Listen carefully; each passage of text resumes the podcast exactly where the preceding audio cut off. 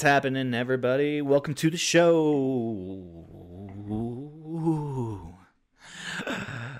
We are your hosts, Chase and Miles, and we're at the Lucky Duck.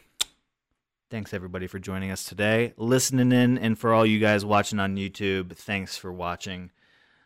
Miles, who do we have on today?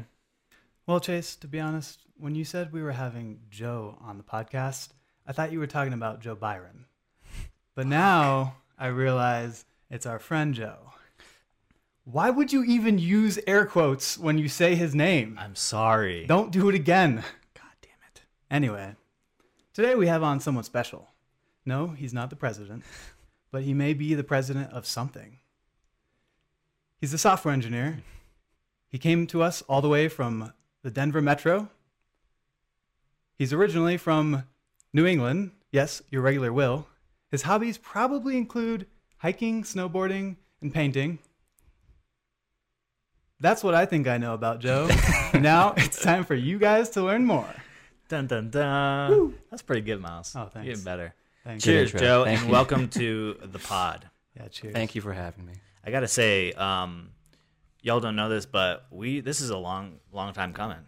This episode, Multi months. yes, we uh, we have been trying to get you on for many moons.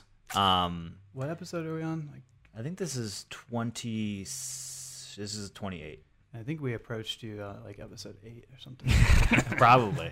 Basically, we were trying to. We were so close to getting you on. Then you got sick, and then Miles got sick, and then I got sick, and then holidays, Holidays. happen, and Yep. yeah, Long time lives. Yeah, it's it's a it's a incredible thing though that we've been so fortunate to have a ton of different people on the podcast, and it's all just happens. Some of them happen serendi- serendipitously, and some of them happen um, just out of brute force of trying to get people on, and that's Yeah. that's where you fall under the, that category. So, um, regardless of that, welcome. Thank you for being here, and um, yeah, Miles, what are we what are we drinking today? What is this? Today we have a martini.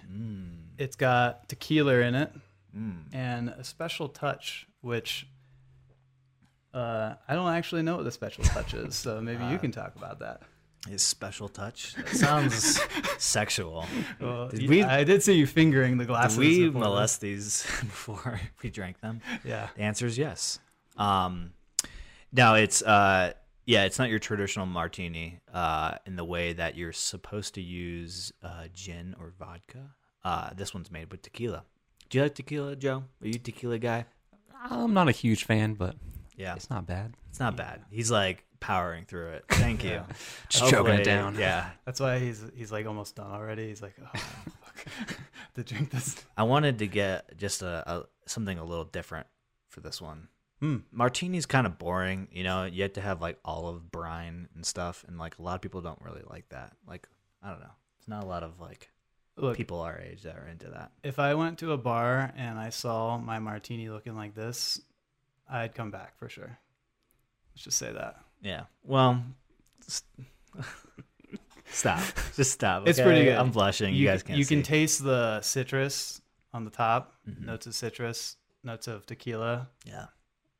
That's what it tastes like. Notes of being fucked up. This will fuck you up. This is straight alcohol, Okay, which so is what we love. two shots of vodka. Tequila. We already went over this. It's tequila. I'm sorry. Jesus. All right, we need to stop talking about this. Yes. maybe we'll go into the conversation about Ah, Joe. Joe, welcome. This is an intervention. Yeah. About your drinking. Well, this is the first drink I've had in probably a month. So Nice. Oh, well, hey, I'm so proud to be like the person that gets you back into drinking, Mhm. you know? Um anyway, when we're So, at the Joe- Lucky Duck, how can we not drink? I know, That's I true. know. Um so what's up? What's new? Um what's happening? How are you? I've been good. Yeah. Let's see. What What are you? I mean, Who So are you the I'm a software you engineer Oh, at a wow. company called SketchUp. They do uh, 3D modeling are? Hell and yeah. design for architects mainly and like student um, 3D projects. So I work on a website called 3D Warehouse, and I'm the back end engineer for that. right on. That's awesome. I as soon as you mentioned the parent company is Trimble, right? Yes. Yeah. So as soon as you mentioned that to me that you got this new job and you said Trimble, I was like, holy shit, are you like I use SketchUp almost every other day. Um, so I immediately knew what you were, Yeah. what, what you were talking about, and then I immediately started to shit on Yeah. the website. valid, Yeah. valid shit on right Oh, there. does it 'cause, uh, Um, No, no, that's- a lot of major awesome- improvements in t- Yes. version 2022. Okay, Ooh, so highly suggest you upgrade. Okay, sweet. Right on. Um, yeah, 3D Warehouse uh, itself has has a bit of. Uh, I gotta. Can I ask when when I go to download an asset? So for for those, explain to the people what 3D Warehouse basically is. Sure. So it's an independent website, and it's also hooked in to SketchUp, the 3D modeling application, and basically just hosts a lot of 3D models from actual design companies. Hmm. So you can get the actual faucet that you have, the actual appliances that you have from like Sears or Cole, Kohler or Brizo, like these manufacturers that actually produce the the products. You can download the 3D models of those and then drop them in as assets to your 3D environment. So That's pretty cool. the website can serve as like a a quick drop, or you can download the actual file and then share it around after that. So, the, so the assets are like the models that you would get from Mm-hmm. whoever, whomever. Yep. So people can upload them. Actual manufacturers can upload them. So it's like a whole ecosystem that people make some pretty cool stuff too. And if you if if if nobody knows what SketchUp is, how would you describe that? Uh, it's a pretty. Let's see. Yeah, they have different versions of it. So they go from like educational, um, learning about 3D design, just learning about 3D modeling for school, to all the way up to enterprise level 3D modeling for actual architectural um, plans. So,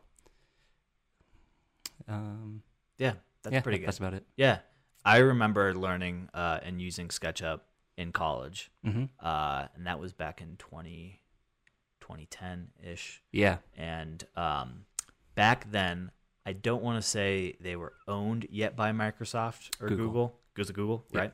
Um, but I know that they were based in Boulder, Mhm. Colorado. That's where they started. And then I know Google purchased them, and then at some point, Trimble purchased them, right? Yeah. How long ago was that? So I believe it was 2012 that Trimble bought SketchUp from Google. After, so the the ex- explanation on that that I got from one of the senior people at the company was once Google realized they didn't need a 3D model of the Earth to actually do Google Earth, the Street View and stuff, they were like, we don't need SketchUp anymore, so they sold it. Yeah. So they realized that they can just use images to make the 3D model of what Google Earth is now. Right. So Huh. once they came to that realization, then they sold SketchUp. And Trimble, who was in the architectural design space, thought it was a great deal, so they bought it. Yeah. Makes sense. Did Google originally develop it, or they? No, purchased it? Google bought it from another company. I'm blanking on the original name. Yeah, I, I'm bl- also blanking. Um, SketchUp probably. yes. No. another parent company. yeah. Um, what stood out to me about SketchUp was how easy it, it is to use. Yeah. It's so easy to Yep. use. Anybody like uh like people in elementary school could easily use it, pick it up very quickly, and produce some really cool stuff.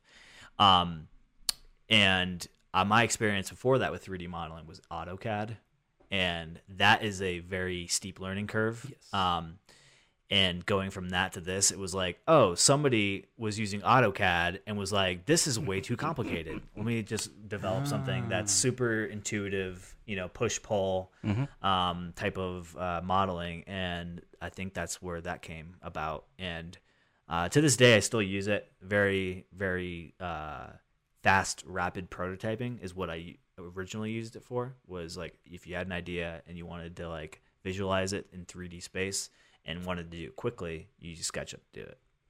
And then I learned how to use textures, and now um, it's not really the industry leading tool for people doing like 3D rendering modeling, like for architecture. Um, but it's still kind of used in, in that space a little bit. Uh, and that's primarily my exposure to it. Uh, but 3D Warehouse, which is like the where you get all your models, that's buggy as shit. And um, it's gotten better. But I was gonna ask, when you go to download an asset, it will uh, it will give you a list of SketchUp versions. Yeah. Is it auto updating every single model in the warehouse to the newest version, or do the creators who have uploaded their model to 3D Warehouse have to do that on their own? Yeah, so there's different versions of the file. Yeah. They're .skp files, and as they update the client, they compress more and more things to make it faster to load models and work with multiple models in the same thing. So I'm pretty sure they're, they're backwards compatible, but mm-hmm. it's just optimized for it. So whenever there's a new version, like 2022 comes out, we add that to our render bot, which renders all these. Mm. Like you, you give one model to upload it, and then it makes all these other versions Right. that are specific for the version of SketchUp that you would be using. Yeah. So they just added this new format, um, GFTL, which is for AR viewing. So I don't know if you saw that on there, but you can download your models now and then have them on your phone in an AR space, and then you can put them in your room, That's cool. view them, spin them, resize them. Does So- SketchUp have a uh, like an app Apple iPhone? To to be determined. Oh. Uh, Yeah, So how would you use it right now? yeah, for AR. for right now. Yeah. Um, so you would have to download the file yourself and manually get it onto your phone. Gotcha. But we're gonna have a QR code that just links it to your phone. Gotcha. which is something I'm working on. That's cool. That's pretty. nice. So thus far, how how long have you been working there now? Uh, just under six months. Yeah. So you like it? yeah, it's a huge step up from my previous employer. Dish. Yeah. yeah. Oh. No lie. Oof. Uh, oof. That's cool. And you're remote. Yep, remote for now. Uh, going back to hybrid, two to three days in the office, sometime relatively soon. Now that the mask mandates have settled down and Mm. things kind of seem more likely to go back in person. Will that be in Boulder? Uh, so during the pandemic, they sold that building that was originally owned by Google, and then the word out in the Trimble headquarters in Westminster, which is maybe 15 minutes, 20 minutes from Boulder. Yeah. That's cool. The mask mandate ended this week. Yep. That's crazy. Yeah. Hmm. Wild. Yeah. It's Because in Douglas County we haven't had a mask mandate in like I know, year. I know.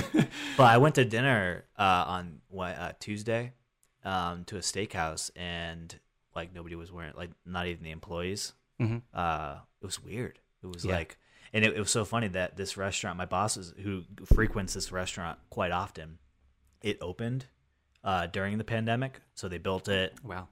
Pre-pandemic and then opened during the pandemic. And so since they've been open everybody's been wearing masks right? So my boss who goes there like twice a week or whatever um only knows he knows all the staff but he doesn't know what they look like.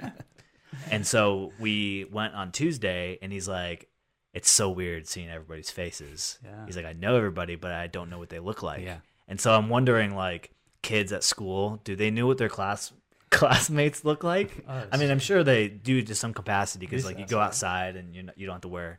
But I'm wondering if there's another like scenario where like you just don't know what your the people who you're interacting with look like. Yeah. Totally. S- Um, Sarah, my wife, she started her job in 2020, Mhm. right? And that's when everyone, and actually, they still wear masks at work, and because they're in a healthcare Mhm. setting. And one day they had a uh, employee lunch catering thing that they did, so they were outside, and it was the first time she had seen anyone's face in like an entire year. She's like, "That's what you look like." so That's really crazy. wild. Yeah. Yeah. I got to yeah, I got to imagine a lot of workplaces who have been in the office that and you started your job and yeah, that's hmm. It's it's uh you think you think this is it? You think this is uh the downward into the new normal What do what do they call it? Endemic. endemic? Endemic. Like, Yeah. well, like it's just going to be something that we live with now going forward. Yeah. Like we're not going to get rid of it. We're all going to have it. Yeah. Yeah. Do you We're all going to be exposed, and it's not going to be as big of a deal. I feel. do you think we'll we'll go back to masks at some point? I don't think we're going to go back to zero masks. Yeah. I feel like there's always going to be Look in the airplane. because people are just gross, you know. Like I. I went to Disney for New Year's, and like people weren't wearing masks. They're just Yeah. gross, like touching every like Yeah. after being that cautious for that long. Like I don't know if I can go back to being like Touch a handrail. so oblivious to like everything that's going on. Like Yeah. people just hacking up a lung on a handrail. Yeah, like, like uh it's probably for sure. there's probably good things that in that way, and probably some bad things. You know, maybe maybe a few hypochondriacs were spawned out of this thing. Um, Definitely. yeah, uh, but uh, yeah, it, somebody on somebody on TikTok was calling out the Super Bowl. Uh, I don't know if you guys saw this. It was like they were talking about how there's a mask mandate still in LA. It ended on Tuesday or Monday or uh, Tuesday Sure. after the, uh, the Super Bowl, and they were they were showing like how nobody was wearing a mask there, but yet like on Monday, all the kids have to still wear masks at the school, and Yeah. they're like, "What the fuck is going on, people?" but it's like it's kind of crazy how um, you know things like that weren't called out before. I guess they were right. Uh, there's a lot of people. It is super weird. Uh, like I went to Florida a couple, weeks back, and at least the, all the places I went in, they the staff weren't wearing masks, which is weird because here, even without the mandate, Mhm. usually in the restaurants, people were still like wearing masks. So it was really weird to go there and not have any of that, and then come back here and it's like there's this rule that those those Mhm. restaurant Yeah. workers got to wear masks or whatever. And you're like, is it different? Like, Yeah, I got a taste of that like early pandemic because like let's see, it was like March or probably June of 2020. So like a few months after it happened, I ended up going to Arizona with my family, and the restaurants there weren't requiring masks. It's like Mhm. month five of the pandemic. It's like what is going on? Like yeah, Arizona is just so Didn't lawless. there. Like, so. yeah. I can imagine Florida is similar, like Florida was similar. just savages down there. I remember when it was like July 2020. I went down to Florida, and that was when like everybody started to like recognize that Florida didn't give two fucks, and it was really bad there uh, comparatively Yeah. to the you know around the United States. And Ron DeSantis was getting shit on and all this, and um, I was like. I- had already made these plans. I'm like, I'm just gonna go. Is this a stupid idea? You know, I'm, I'm on the airplane and I get there and uh, and yeah, like everything was normal there. And you know, I, I don't know. I don't I I don't know. If, obviously, you know, post pandemic, we're gonna do like a review, like a post mortem. no pun intended. It actually Um, worked. If yeah, like what worked, what didn't work. You know, I think I don't think it's gonna be a, a, a breaking news that masks, cloth masks, probably didn't work. Right, social distancing probably didn't work. Um, maybe they did. I don't know. Like, I think there's a lot of people saying that now, uh, even like CNN, like they don't really work. You know, I don't know. Yeah, it just depends on like the situation you're trying. Yeah, Like, doesn't work, and what do you mean by that? Because Mm-hmm. like, Right. Like especially outside. Yeah. Yeah, Like if I'm passing a group of people and I'm staying six feet away, like the likelihood of me getting it might be one percent versus Mhm. 10 percent. hmm, So maybe there's a difference there. yeah, But like if I'm on an airplane, regardless of how much spit something's blocking, if I'm on there for a certain amount of time, maybe it's it's just enough time where the people around me would get sick. yeah. No yeah. matter what. It is kind of like also depending on the mask too, because like obviously N95s are Yeah. more Yeah. protective. Oh, so like, yeah. if everyone had an N95, would it be dif- would would it have been different? You know, I like, think Which is why they gave them out for free. Did you guys get yours? yeah, two years late. You know, I know, right? It's like, oh, the pandemic's ending. Here's your mask. Here's Yeah. your COVID test. Um, yeah, it's super weird. So the federal mask mandate for the FAA, which is the Federal Aviation Authority, expires in mid March, I believe. Hmm. So at that point, they're going to assess whether or not they want to extend it. What do you guys think? You betting on them extending it? Huh. Good question. Hmm. I feel like they probably will, uh, because because uh, I I I think there's too many people who would kind of like lobby them to, right? Hmm. Too much pressure, Yeah. right? If they didn't do it, um, I probably, regardless of what they do, will will still wear one on a plane for a while. Uh, I don't know if it provides any protection, even versus like getting the flu or anything else. When I'm traveling, I usually don't want to get sick if I'm traveling somewhere. Yeah. Mhm. And then coming back, it also sucks to get sick. yeah. And I haven't gotten sick from flying in a while, and I feel like I used to get sick like all the time. Yeah. when Yeah. I did. So Totally. Yeah, I think I think yeah, I think it's going to be like I don't know. I I used to see people wearing masks even before the pandemic in Yeah. airports. Like it was still mostly from from like Asian Asian culture. yeah, Mhm. Um because that's that's kind of you know part of their their uh, their culture is wearing a mask when you're sick. So I guess, um, eh, probably still a good idea to wear one. I don't know, Yeah. depending on the mask. Yeah. I feel like it's all just legalese. How Yeah, likely are they to get sued in any event? and for sure. that's, That's true. pretty much going to be the main driving factor for if it's going to get extended. Because you have the employees too, right? Yep. So it's like if they get rid of it and then an employee happens to die from COVID, can they get sued? Yeah. Right. Because right now, True. I don't know about all of the laws and stuff, but as long as they're obeying all the mandates and stuff, then they're not liable for those like those types of results. But right. if that goes away, then will like the I legal mean- standing for those also go away? Like, all they need is like when you buy your airline ticket, they just need a little checkbox. I understand the risks inherently taking by flying with United Airlines, you know, or whatever, and I uh, hereby, you know, forfeit all liability. That's all they need. Yeah. I think they pretty much. I think they do that already. Probably. I think they said there's a risk of like pretty much any anywhere you go where there's crowded people. Mhm. It says something like there's a risk of getting the COVID nineteen disease. hmm Uh, are you okay with it? and you're just like, I guess. I Yes, need to get to California, so yes. Um, Yeah, it'll be weird. Also, if you're traveling internationally, it, it probably will depend on, like, once you get into international waters, right? Like, or, over Mm. international waters, you like take your mask off, and then you're like flying into the EU. you're like,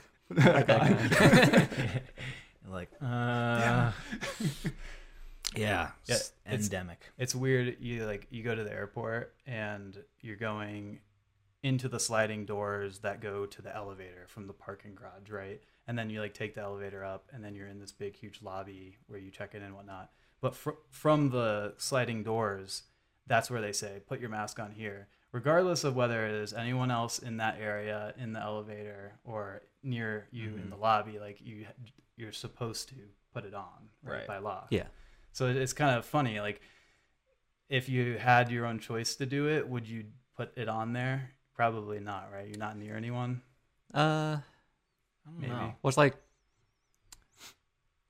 it's all ventilated. It's all part of the same ventilation. So I mean, like, unless they have some type of filter for that, then theoretically you could still be contaminated in that small sliding glass Yeah. door room. So Sure. it's just like how precaution, like what type of caution do you want to take for this? That's Yeah. because obviously you can go overkill, gloves and everything, but Yeah.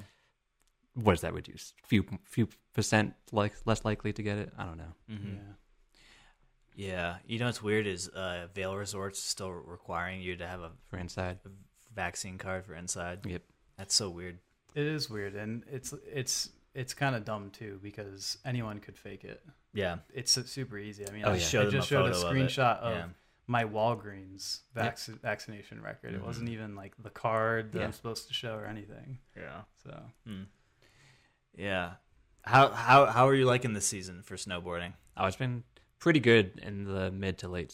Or we're in like almost late season now. Yeah, it's coming like up. mid season, it definitely picked up around Christmas when when we went. Yeah. That was like perfect. That was right great. before Christmas. We got Yeah. what like six inches, and then Chase and I went up. Yep. Had a great all time. right. Mm-hmm. It was snowing when you That was guys the were up part. there. Yeah, it was snowing the whole day. Yeah, the entire day, even though as we left, Yeah. it started snowing. Yeah, it was it was great. Yeah, the ride back was wild. Yeah, it was. Oh my god, we saw People so many slipping up people. the Even like Tunnel people with Road. trucks, Yeah. just like struggle Isn't that busting to crazy? get And up. they have chains on. Yeah. And you're Yeah. just like, what?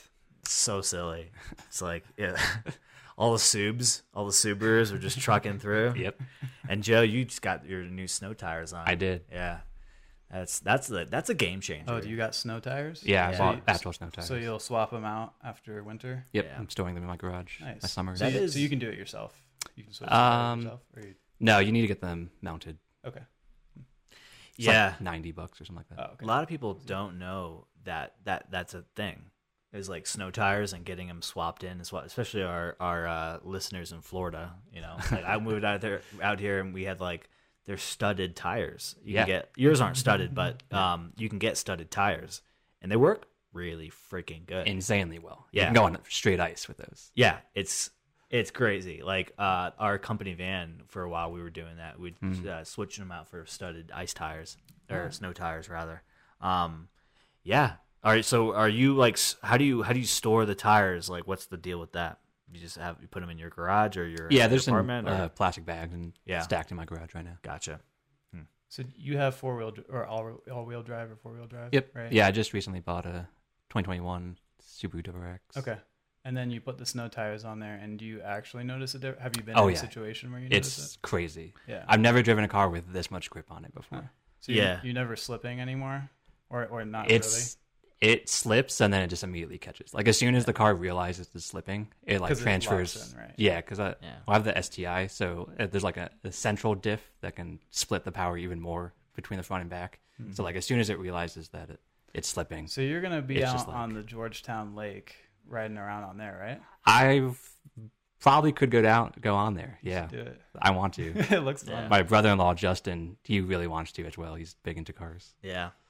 We when we were coming back, we saw a bunch of people Hell yeah. doing that, and they were drifting. Although it's like, are those tires good? Are you gonna be able to dr- drift with those on the ice? I'll straight up drift because I don't have any. If, if, if you need the studded tires to have any oh, tires. Traction on the Yeah, ice, so. I'll just be sliding all over the place Yeah. on the ice straight That's ice. a lot of fun though. They have like a little course set up and everything. Yeah, they have cones. Yeah. little rate like race drifting. Yeah, pretty fun.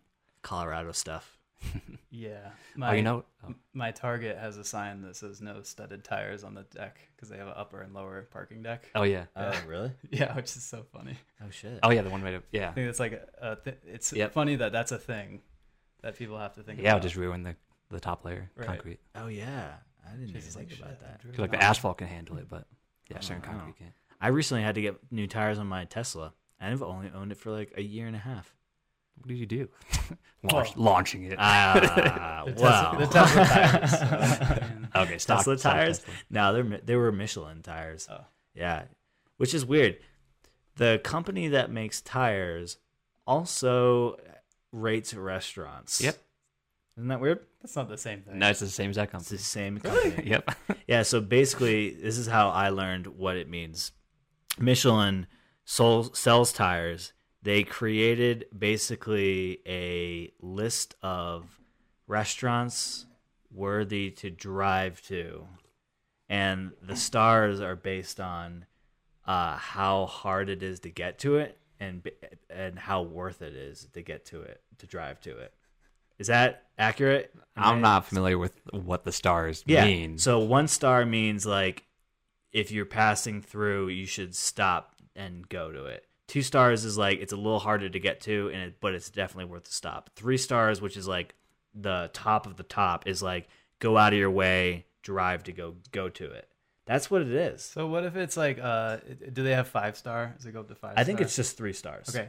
If it's like three star in the middle of Paris where you can't even drive, Yeah, there's some that are like insanely difficult to get to. just like No get way. down that alleyway. Totally. Doesn't That's like what Gordon is. Ramsay have some No. two star no. Michelin or like No, not Gordon Ramsay. He's just a celebrity chef. Wait, Google this. How many uh how many like Michelin star restaurants does Gordon Ramsay have? because he has like one that's like pretty famous. The Hell's Kitchen? Yeah. Or- yeah, but that's not a Michelin star restaurant. I feel like It's just he's like Michelin star status. You know? Yeah, he is. Maybe in the UK. Maybe the, in the UK he does. But like, That's oh, where you gotta go to this like old town, off the beaten path to to get three stars. Like, what is that? On top of a mountain. I've also heard like it's it's kind of uh it's become somewhat bullshit now because it's so like political or you have to like lobby for it and He has seven stars total. Across his restaurants. Yeah. Yeah. So Okay. it's not like seven necessarily seven restaurants. All right, He- sorry, Gordon. He's had he's been awarded 16, which probably means that he sold the restaurants or something at Yeah. some point. Gotcha. So he currently owns seven stars. So like he big just deal, made but- a restaurant on top of a mountain, four wheel drive required to get to three star. Yeah, right. like I don't. Serves pretty good burgers. Um, yeah, that's crazy, Michelin. Anyway, so yeah, I, uh, I after after a year and a half, under a year and a half, I had to get new new tires because that thing just fucking rips through. How many miles you put on it so far? Fifteen. Wow, Under fifteen, yeah. it should last at least thirty. I know. tires. That's what I thought too. You know, they tell you that you're saving on gas, but they don't tell you how much. Oh yeah, when How you're watching it every, Fun every you time. have? You mean? Smile per mile. you yeah. Know? yeah, all that per mile. pollution from you tearing up your tires. Yeah. yeah, it's like uh yeah, and what what I'm saving in carbon emission I'm using up in tire waste. Exactly. Um yeah, I was pretty surprised cuz I took it into the dealership uh to get um shit what was wrong with it. Um there's a clicking noise when I was turning Mm. and um they were like, "Hey, yeah. Also, your car needs new tires. It's got like two millimeters of tread left." And I was like, "Fuck! Like we can do it all in house for like thirteen hundred. And I was like, "No, no, thank you." so For, like just all discount. seasons. Yeah. So I took a discount. Discount tires like seven fifty. Yeah, exactly. I was like, "No, thanks." Um, yeah. So um, that's how I. Yeah, that's how I found out. Um, also, like they're they are pumped to the max there, like in terms of uh, Recall. everything. Not recalls, but Tesla or like discount? Tesla. Oh, Tesla, like there was no par- nowhere to park there. Like when I dropped it off, it was like eight o'clock in the morning. The entire par- parking lot's full of Yeah. Teslas. Um, you know, they're just pumping out too many. I think, and I'm pretty sure there was like a 250,000 car recall last last year. yeah, there was, but it was for the for the frunk latch. Oh, Yeah. Gotcha. And like, is that like it, it, it- they say recall, and it's it sounds like a big deal. Like everybody stop driving. Oh, there's going to be a constant flow of people to Yeah. those dealers to fix it. Well, yeah, there's that, but like I don't know. Like my wife has a Ford uh, Fusion. It has like four recalls on it. Nobody ever talks about that shit. You know, You get them. right? you get them done. yeah, you Yeah. when you send it when when it goes into the dealership, Yeah. they just automatically go through and see. But when I when I turned mine in, they were like, no, it doesn't have any recalls on it. But I had an email from Tesla saying like your car has a recall on it, blah blah blah. Mm, Um, but I guess it was the wrong. batch or Yeah, something. Yeah, because I- they have record of that. I had gotten a letter from Jeep, and they, it, what it said was, uh, "Listen, we're, we're not, we're not, we're not saying this is a recall, but we want to make everyone happy. You know, like good customer satisfaction, and." Uh, your Jeep probably, when you're going over 60 miles per hour and it's cold out, you're gonna have a hard time steering. so we're gonna fix it on a goodwill. Oh, okay. I was like, what are you talking about? So Yeah. Tesla has a frunk issue Yeah. where you can probably like it makes a noise probably when you're opening it, and then my Oh, it's Jeep not like secure. is gonna Yeah, it crash was a if you latch. go And faster than 60. Typically, these recalls need to be over a certain threshold that they can get sued, and it wouldn't be Yeah. worth them Yeah. doing it anymore. right? Totally. It's just a risk price Yeah. Yeah. calculation. So Um, I think they were fucking with. me. How funny would that be if Jeep actually sent you an email and it started with "listen"? Listen, guy. listen. It sounds like dude. something like Spirit Airlines. would send out. yeah, or Elon would t- would tweet. you know, like Actually, I'm pretty sure Mark Zuckerberg had posted something like that in the last week on Facebook. yeah, probably. Listen, guys, Listen. Please invest in Facebook. please, please, please. Uh, so ba- so I heard that uh, they're now calling. He said he made a memo where it was like, "You're everybody who works for Facebook or Meta now is called a Meta member." Or was Yeah. that is that what it is? Meta, yeah, either Meta Meta, member? member? or like Yeah. Meta might something stupid. How like cultish is that? It's like you must use the lingo, Meta members. That's so weird. Yeah, He's weird. Yep. yeah, he's a weirdo. Um, We've always. Speaking of the metaverse, uh, uh, um, have you bought your real estate yet? Right next to Snoop Dogg, right? Yep. Oh, cool. Me too. yeah.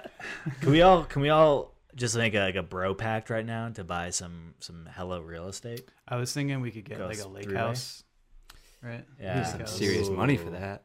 I know, but I don't mean, got if we that all chip money, in. dude. If we all chip in for the same lake house, I don't have a lot of This is my Dogecoin. virtual world. I mean, the, the thing is, like, we could make it so that we can't see each other when we're there. That's true. You know? Yeah. I don't know about. I mean, there's so many different metaverses. Can we Which one talk about the, the real issue that we must address and face right now is sexual assault in the metaverse? How That's- real of a thing do you think that's going to be? That's gonna, totally going to be a thing. It's going to be a thing, 100%. but I don't think it's a valid. yeah. I mean, the amount of shit talk you heard in Xbox Live, parties, like, yeah. like you're good. Like nothing's going to phase you after Yeah, that. everybody's But moms were called out. Yeah. uh, in on Xbox Live. It got pretty bad sometimes. It was yeah. Yeah. Um, Yeah, like how how accountable are we gonna hold each other in the metaverse, right? That's a so a- if you're in the Facebook or the Meta Metaverse, then you probably will be held accountable. yeah, there's gonna be like community guidelines, right? Yeah. just Yeah. like there is when you're interacting with people on Facebook. Yep, same thing. Yeah, and they censor Hmm. everything. So, but if you're on like Joe's metaverse, then you can do whatever you want. Yeah, mine's open. Dark web metaverse. Ooh, open source, uh, sick. Uh, is OnlyFans gonna have their own metaverse where you go in and it's just a bunch of tits, dicks, and That would be interesting. I think that uh, one day we'll have like one metaverse that they all connect to. yeah, Right. well, it's they'll- like one internet. You know? Yeah, so you'll you'll yeah exactly you'll have the these common protocols that the metaverses can implement, and then you can travel between them. So you'll have like the OnlyFans or Playboy Mm-hmm. metaverse where you can go into that area if you're over 18. Who knows if you're over 18? I don't know. Runs on the blockchain, so you can't censor it, right? That's the thing is like that the whole like web 3.0 or whatever Yeah. they're calling it and and somebody on TikTok described it actually really well because I've been trying to grasp my head around it in with my concerns and the way they put it was these aren't new technologies. No. These are just new ideas with existing technologies. Well, I guess like the blockchain integration is the new technology. That but everything else has existed. Like, Yeah. Like the metaverse is really just like a new idea to use and get people to use uh, uh, virtual reality headsets. Yeah, Uh, I think so. yeah. That's the only way you can interact with the metaverse. For now, right now, yes. But eventually there'll be like AR glasses. Well, yeah, there's be yeah, I guess so. Well, so it, it's not going to be like it doesn't even have to be VR, and you can just do it Yeah. on your computer, like Second Life. yeah, it's Yeah. going to be Second Life 2.0. You know? Yeah, right. In fact, I think Second Life literally said that they're coming, like they're yeah.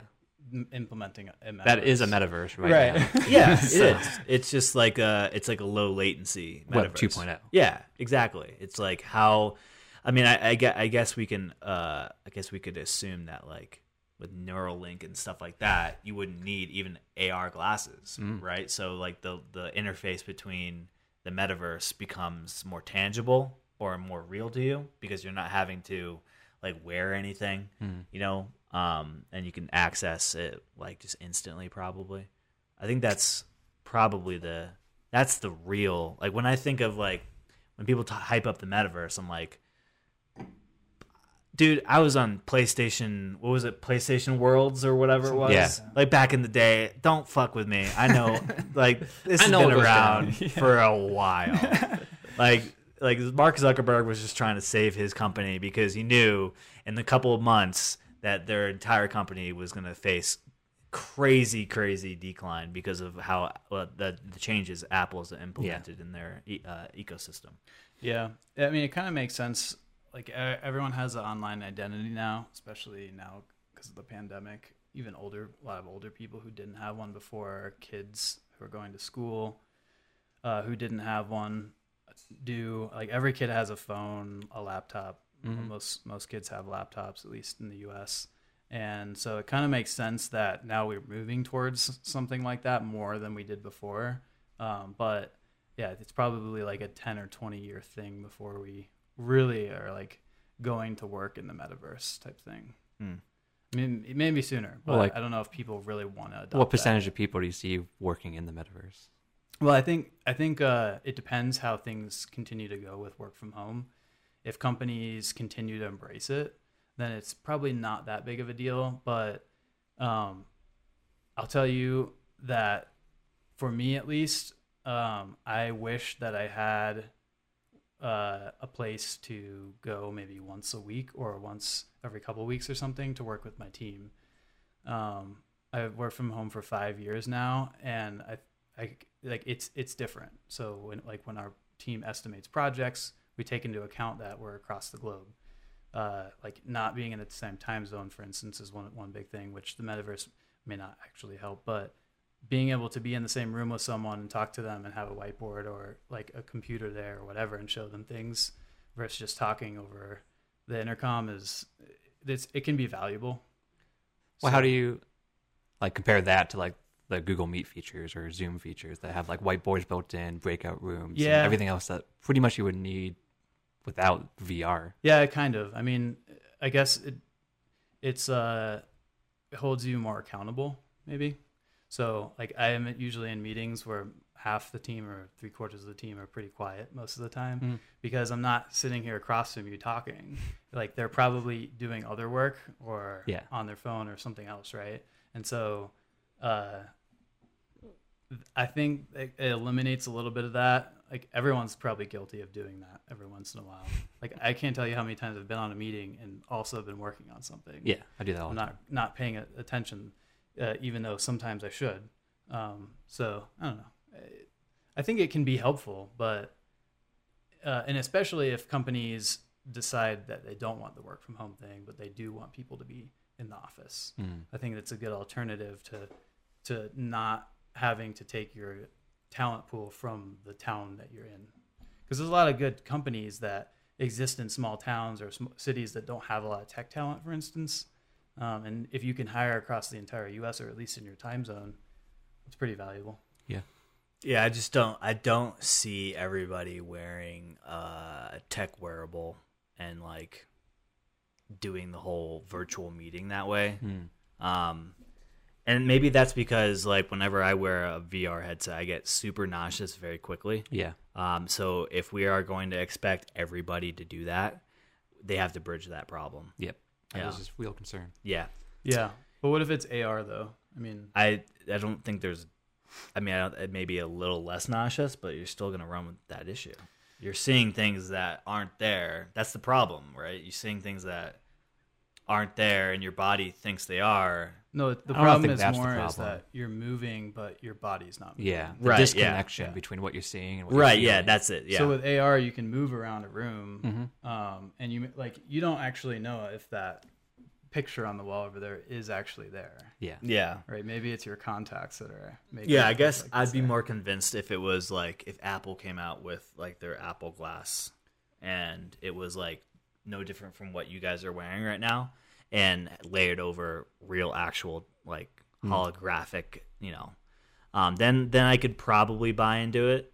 Um but otherwise like I think we all look fucking ridiculous wearing a VR. Like I seen like TikToks of some guy having a date with a VR and he's Oh, like in his house like like like uh and you're like you're a fucking loser like, like, you look like a fucking idiot um and i just don't like ready, ready player one i think is like is kind of like our back to the future or like the back to the future of its time right Sure. like like using current our current understanding of technology and like how that would like look like you know in, in, in the future and it's like you're not gonna be wearing this clunky looking fucking thing. Like it's gonna get a lot. It's got to Yeah. be a lot better, you know, where it's like it's seamless or integrates with us like biologically, right? for sure. Um, Did you watch the Facebook Metaverse trailer intro Yeah. explanation video? yeah, I did. Yeah, The one that was like a couple of months back. Yeah. Yeah. It was like almost an hour or so. mm-hmm.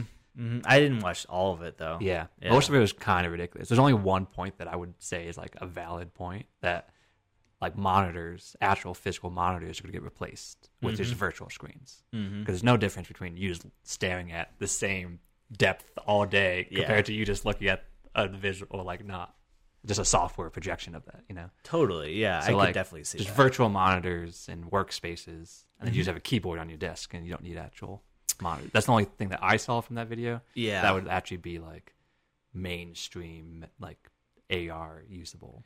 Don't- Don't you think there's something, uh, like something? Uh, what, what's the opposite of romantic? I'm trying to think of the word, but it's not romantic. Uh, like thinking about like virtual monitors and virtual like I could wear a glass and have live in a box Sure. essentially, and everything's projected on it, and I have you know a big theater room now, like my entire walls now. Uh, you know, a, a big TV or whatever. Mm-hmm. This is um, exactly what I've been telling you. You need to get on, in on the ground floor, guys. you need to build a business where we develop virtual furniture, Yeah, virtual. We, we create virtual brands now, so that people know them in the future. Like, do you want your the brand of TV that we created, right? because people like brands. Like, yeah, sure, you could create. Someone else could create a, a, a model of a TV or whatever they want, or a model of a house or a couch or sunglasses or whatever. But you have the brand, the established brand that's there. It just it just seems so empty, like cold and sad. Yeah, the future is cold and sad. I mean, do you think current online video games you get that feeling from? Um, I mean, no, is because just, uh, like- basically it, it allows you to role play. I think there's there's a bit of like, um, but there's but I can always like come out of that and uh, and and be grounded in in reality, Mm. you know. And I feel like if we're gonna just be living in blank wall, white wall boxes, like It's definitely not going to be blank. Well, like it's just yeah, the first but- people to actually make any money off the metaverse are going to be digital designers. Well, yeah, that. But but I, but but going back to like your office workspace, like you're gonna need it to be like all blank, like gray walls, right? I can be at my physical desk just with no monitors and just a keyboard in front of me, Yeah. and that's So what I can see actually happening. your office can integrate with the AR. yeah, But why why would you why would you spend money on physical things when you can just put up a a keyboard fake to type art on, yeah. fake artwork on the wall, Yeah, that's fine. fake books on a shelf? like it's no difference to you, right? You True. see them the same way you would if you took your gla- AR glasses. Yeah, but off. again, why do you care if like the picture on the wall is real or not? Um, If that's so- a really that's that's the that's the moral dilemma I'm trying to. It's not really a moral dilemma, but it's a dilemma none, nonetheless. Like, um, maybe because uh, I'm trying to grasp like why physical things matter over I- digital things, right? You're thinking about like your reality because everyone's or some people see reality differently. Like I may see that picture kind of like in a different way that you do. yeah, And so just think like if I gave you a house and I had designed it and decorated it the, the way that you liked it and you just came into the house you're like, "I'll buy this." Because I, I like the way it looks. yeah. And you didn't realize that everything in there was all fake and it's just being projected by your contacts or something. Yeah, I think it's I think it's the it's a question I still have hard time answering, but it's it's one that a lot of people have thought of. Like for instance, that Joaquin Phoenix film, Her. Yep. The dilemma in, is, in that movie is it's it's a fake person, but the love that he feels for that fake Mhm. person is is real. Have you heard the saying "perception is reality"? Perception is yeah, right. Exactly what it is. I mean, you just perceive what you want, and Mm-hmm. that's your reality that you live in. but then it then it becomes uh but then it can be taken away so easily right i think that's the the problem is um like Like the metaverse servers go down. the metaverse servers go down and then all of a sudden um you're kills himself. yeah it's like or like uh you know everybody's afraid of like a sun a sun um a uv uh, electromagnetic uh Yeah. wave coming and blowing out all the servers Yeah. now suddenly you're in a, a white box with nothing on your walls and your girlfriend who you've been dating who is a, a who is a ai is now non-existent now you have nothing You but uh, I don't know because like people spend real world money in video game currency all the time, Mhm. so it's like that can just go away in an instant. But the people that play the video games, that's their reality. Like that's what they're perceiving. That's what they want to spend their time and money on. So it's like yeah I, don't, see it any different than Yeah. you spending a lot of money in Half Life right now to get Mhm. your Half Life character up to where you want because that's what you want to do with your time and money. Yeah, I think I think uh, so. I totally get what you're saying, but there's something very hollow that when I play, like for instance, the new game that we're playing is Dying Light Two. Yep. Um, it's a great game. You know, it has its problems, and it it's there's certainly a point where like you get to you get to playing it for like 20 30 40 50 hours and then you're like i feel hollow inside i don't like not getting much out of this game anymore Yeah, I mean we're human beings. We need more than just video games to like feel like I know, but the- fulfilled. what I'm saying is like, what is it that what what is it? Is it the the the, the tangial tangiality, the tangible um, reality that gives like that warm feeling of of purpose, or is it like, you know, it, something that doesn't really actually exist in reality?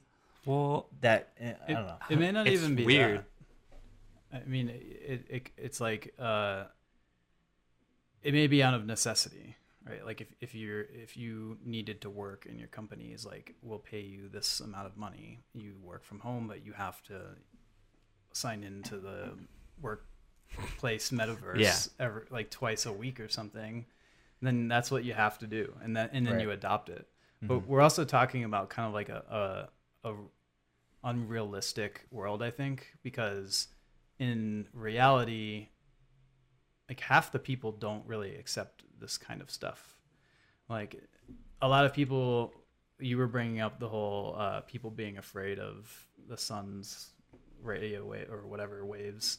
Uh, like people aren't going to adopt this, and I kind of wonder if it will turn into more like a cyberpunk type society where stuff exists. Maybe it's expensive, maybe it's not. Some people get it, some people don't, because it gives them some kind of advantage, whether Mhm. they like it or not, and they're willing to adopt it. hmm. I also feel like um, I don't know. I feel like there, there's a feeling that you get when you go on a hike, right? Like Sure. there's this like fulfilling like warmth and um, like you're interacting with like the real world. I feel like there's something very hollow about the digital world that you will never be able to get the same feeling out of. is that just going on your your previous experiences? Because I mean, Uh, yeah, that's fair. theoretically, hundred years from now, the metaverse could be indistinguishable from reality. Totally, totally. It's like the Matrix, right? Yeah. Like it, the dilemma of uh, I can't remember the character's name, but he betrays uh, his his crewmates, and he's Oh, like yes. at the restaurant, Mhm. uh, deliberating with the or negotiating with the the guy, and he's like eating the steak, and he's like, "Fuck, I know this isn't real, but my brain doesn't know the difference." Yep. It's like if we ever get to that point, fuck, I don't know, because like because right now in a video game you have like an orange and you're like fuck i don't can't taste the orange. I can't smell the orange. It has no it's hollow. It has no meaning for me. As of today, and i paid two dollars in microtransactions to get this orange and my character's eating it.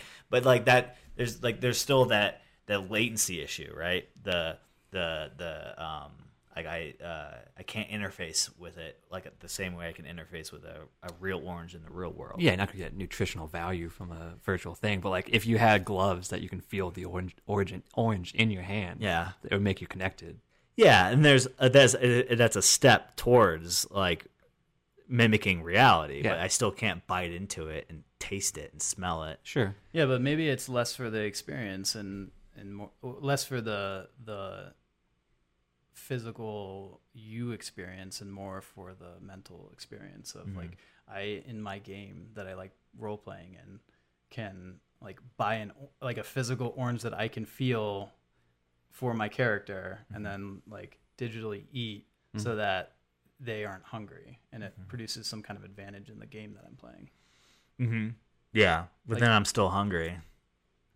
You're still hungry. Yeah, we're not gonna be okay, living but- our lives 100 percent Yeah, in the metaverse. But this doesn't mean but it, it's not like But I want to be. it's not like this whole thing fulfills all your wants and desires. Like it fulfills like a set of desires or necessities. yeah, I guess so. Yeah, I could just see a lot of people depressed in the future. more so than now. Yeah, And also, I have this idea: you put a tube in the glove, right, guys? And then like you're eating the orange, and it squirts orange shit into your mouth, and it no, tastes like an orange. It won't be that. It'll be we have all have an implant, and when you bite into s- to that, It tickles that, your brain. that gray thing, styrofoam. it releases a s it sends a signal to your brain to make you think that you're eating a citrus fruit and you get the smell and all the sensations because it's literally just like tapping into your Yeah. neurons that way They're pretty close to that right now with the Neuralink stuff. yeah They say that. yeah Well, I mean, at least in terms of like Yeah. restoring like some type of sight to people, like Mm. just bypassing like Yeah. the physical bridge and going straight to like stimulated bridge. You know, Right. I saw that they're having like uh like animal like testing ethics like Yeah. quite being questioned like come on guys a few monkeys gotta die for us to get our brain implant that's the way it's gotta be okay A lot of companies do it. Maybe this so- is how Planet of the Apes starts. They give the the monkey They give like 12 monkeys, you know, or 11 monkeys out of 12 monkeys the implant. They all fail, and then the 12th monkey it wins, and he turns and he becomes intelligent. Dude, they're they're pretty smart. I don't know. I mean, just because they don't speak our language doesn't mean. I mean, they're What are you, that like I- monkey advocate? Yeah, I am. Obviously. Yeah. Uh, no, I've seen too much stuff on the internet That's to, true. to to know to not know that they're intelligent. Yeah. That's interesting. They're coming for us. Um, do you think monkeys would be out of all the species the ones that come for us? I guess right because they're the closest to us biologically. Like just primates. in What, just, like, attacking? right? Yeah, like Humans? if there's any real threat to us, uh, if if an animal became intelligent, uh, as or even more intelligent than we are, uh, what would no, be we the have biggest nukes. threat? Like that, nothing's gonna touch humans. we have nukes. Nothing's gonna touch humans anymore after nuke- that. Okay. nuke After like the monkeys. initial like Prediction. separation. Okay. Russia invades Ukraine. The U.S. and UK protect Ukraine. Russia starts nuking us. We nuke them back. E- takes everyone out. Takes all the nukes out.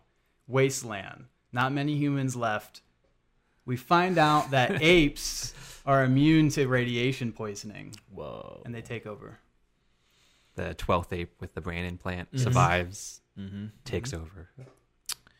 Yeah. Um, I'm just gonna become friends.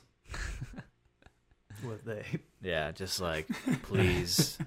I always love monkeys. Don't listen to episode 28 at the Lucky Duck where I said fuck y'all. A couple of y'all have to die in order for me to get my my Neuralink. Um, yeah, maybe you should have attacked like a less intelligent animal, that's true. like a pig. Whoa. You ever listen to Limetown? It's a podcast. Nope. It's about Neuralink basically. Before Neuralink was uh, even started Sure. at uh, Elon's company. Okay, so he copied. Um, yeah, he basically stole it from them. They test uh, their their device on pigs, and they, and according to that story, I have seen something about that. Yeah. yeah, they um, f- have emotions. yeah, yeah. they do. They do. Yeah, the whole the whole it's a great. If you guys haven't listened or uh, it's actually a uh, Facebook um, Facebook Watch uh, show with Jessica Biel it's called Limetown. Basically, um, they develop uh, in this like small town closed off from society. It's a science experiment. They give half of the people implants and half the people not implants, and the people with implants can read each other's minds. You know, so the testing phase was a guy got the implant and a pig got the implant, and he was like the caretaker of the pig, so he like felt all the emotions of the pig, and like he ended up like becoming depressed when they ended up killing the pig because he Sure. felt the pain of and suffering of the pig dying. So now just imagine that as reality, and a pig could talk to you. Yeah, Yeah. So then, you, would you still eat pigs? totally. totally. I'm looking at Joe and I'm like, Joe looks pretty tasty right now. Whoa. There wasn't any legal repercussion. I mean, Um, bacon's bacon, dude. Sorry, I've already Yeah, crossed that good. bridge. I already crossed that bridge. I already know what you taste like. It's fucking delicious. Um, sorry. And if it comes up, if it comes down to whether or not I gotta, not, not I don't have enough resources to live, and there's a pig, pig's going. Okay, so the pig comes up to you. It's in your backyard. You're growing the pigs, right? It comes up to you and it's like, "Please, Chase, don't kill me." you you still slaughter it? My sorry, I mind's got a family to feed. all I can all I can smell is is bacon at that point. you can smell. yeah, I mean, My brain's tricking. I'm so hungry. All I can think of is like, how many bacon strips can I get out of this this pig?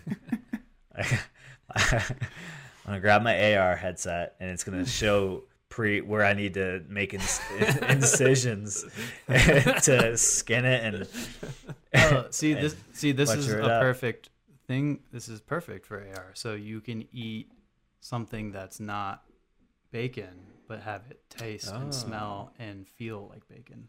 That's true. Like if if they could develop something like a protein bar, um, that you know, uh, has a consistency, or maybe does it? it doesn't even need to be real. I mean, just your brain's just all electrical Yeah. signals. Just Could be styrofoam. just tickle it in the right way, and But you it- taste bacon. Right? But you can't trick your your um, stomach into you know breaking down the nutrients. I think Yeah, you're not gonna get nutritional value. I from need that to live though. it's probably more likely now that we'll be able to grow synthetic bacon Oh, one one one thousand percent. Yeah. before we can have a device that lets us smell and taste bacon. At that point, why are we keeping pigs around? That that you know, exactly, that's what I've been saying. like for real though, why would you have pigs? What what like there's there's certain animals where you're like, if we do make hundred percent of our resources, our food resources in a lab, you know, and it's all sy- synthetic, biologically synthetic, um, you know, cows, pigs, chickens. Mhm.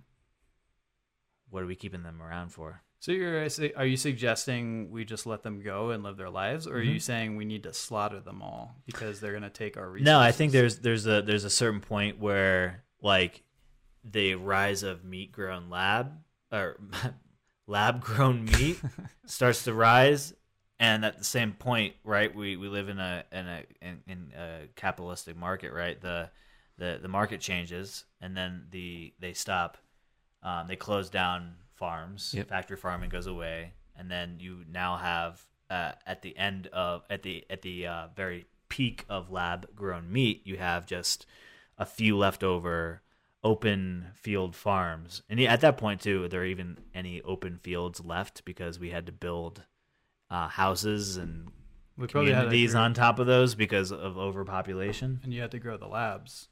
yeah Like you, you still probably need that land so you can produce and store all the meat that would have been there. True. And also, remember when overpopulation was a big deal, and now we're like seeing population decline. You think that's a gonna continue? Or are you gonna stop seeing I think it's still a big deal in certain regions of the world. Like just the U.S. or worldwide? the U.S.? There, there was like less people Yeah, first time. born than Yeah, people Yep. died.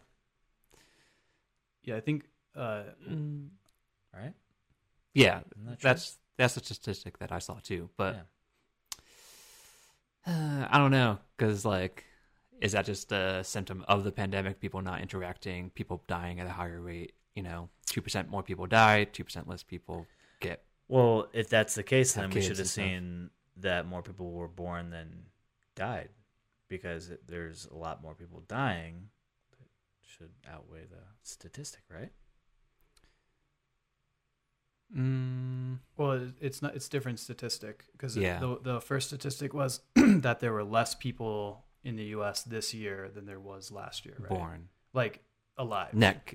Oh, just Is total. that what it was? Net net gain. I saw net gain. Yeah. net gain, right? Yeah. So which means that there were like altogether, like there may have been more people who died, more people who were born, but the net was that there were there were less people, Mm-hmm.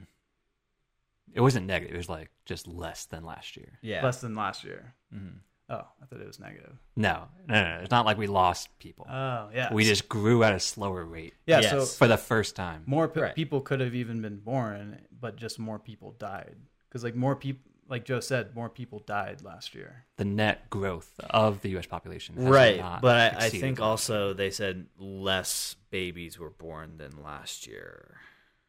year. Which also could make sense because there's probably a lot of people thinking that the future was kind of uh, unclear.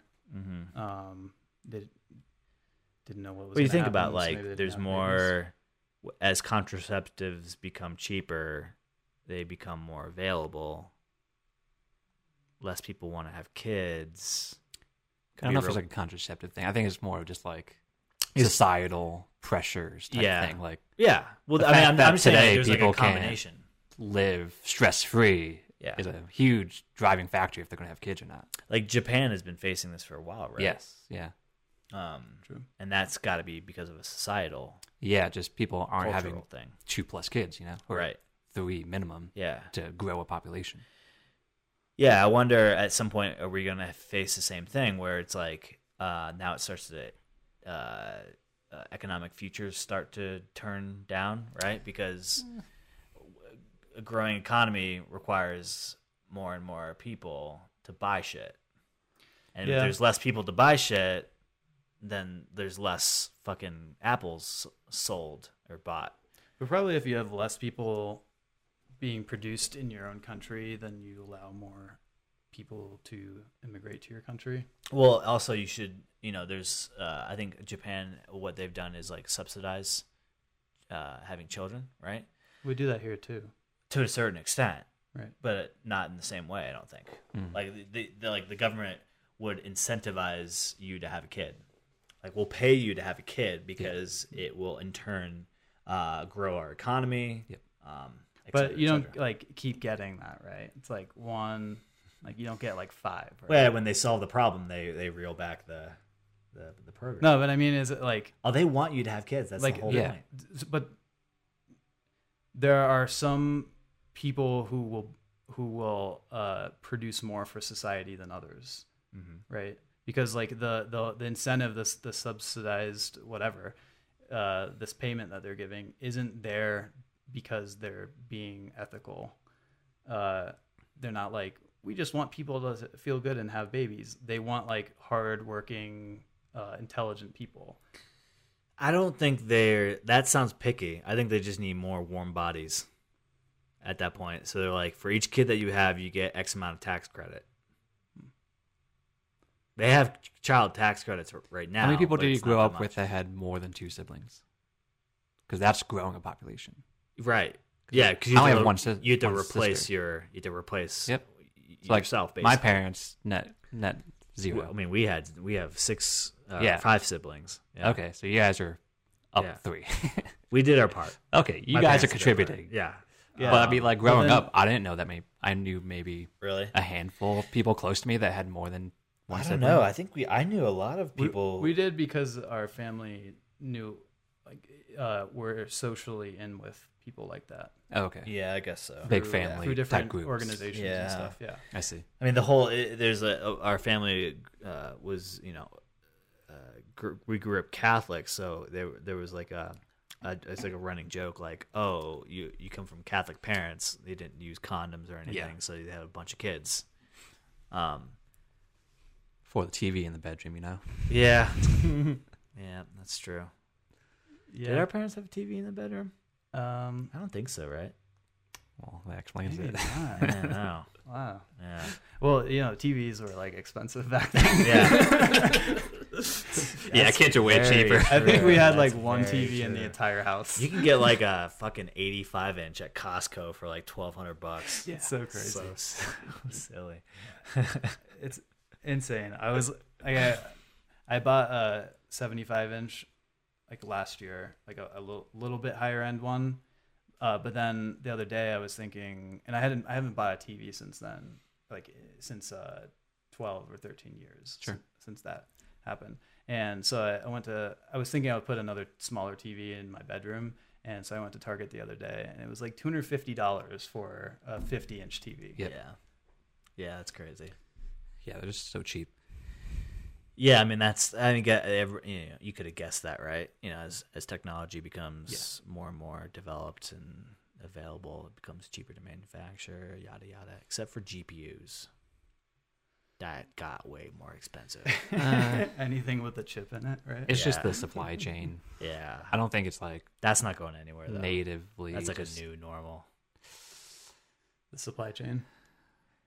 No, Or GPUs. chips, GPUs. I can see it getting fixed in the next ten years. 10 years, dude. Yeah, That's 10 years. That's like a whole generation. Do you think it will? Because as we continue to progress, we use more and more chips and Yes. more and more, More silicon.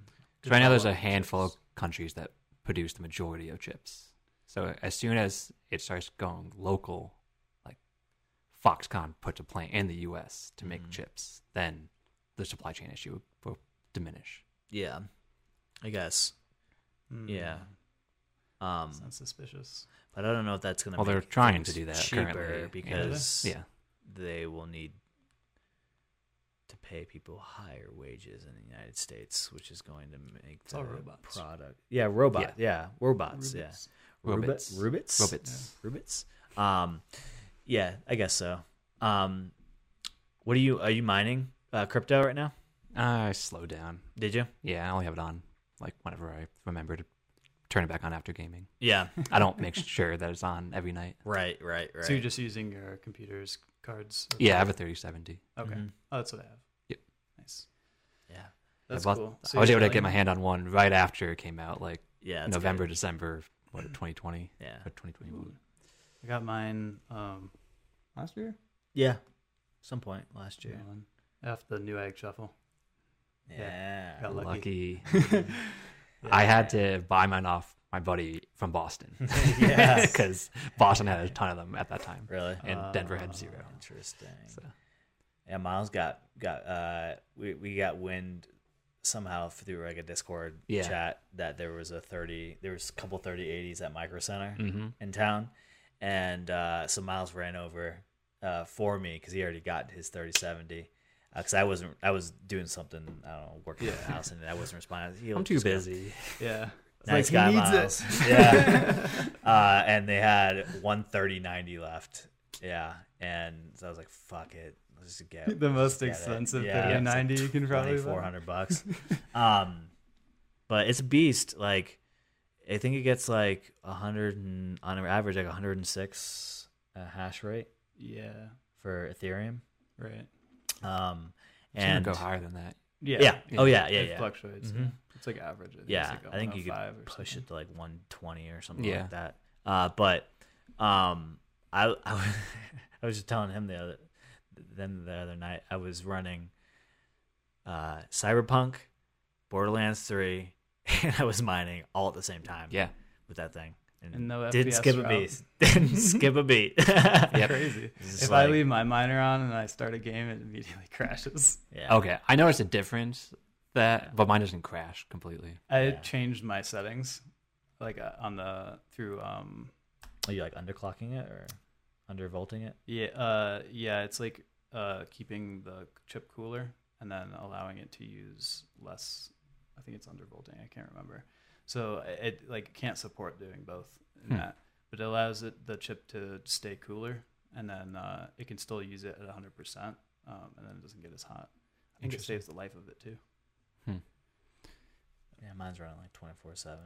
Yeah, It's it just hasn't been worth it. It's only like what two fifty a day or something like that right now. Yeah. When it was like closer to eight bucks, then I was like making sure it was on all the time because I don't know. My card has paid for itself twice over now. Yeah. so it's like Yeah. Well, that's really all I wanted to do. Yeah, I guess So- the idea is that it'll be worth more in the future. So if you're getting it now, you're getting it at a discount, right? yeah. That is the the golden idea. Yeah. Yeah. like everyone, everyone for it, uh, like all of history of Bitcoin, uh, like I, I mean, even even at, with a GPU, you can mine Bitcoin. It just sucks. So you don't really get much out of it, but it's always been unprofitable unless you had like an ASIC miner or something. right? Uh, no. Well, it depends on what type of mining. Because I was mining back in like 2010, 2011, yeah, right. and But- I was profitable then sure. with But- my like 1660. Yeah, exactly. but once they started making the specialized miners, then the profitability with the GPU kind of went away.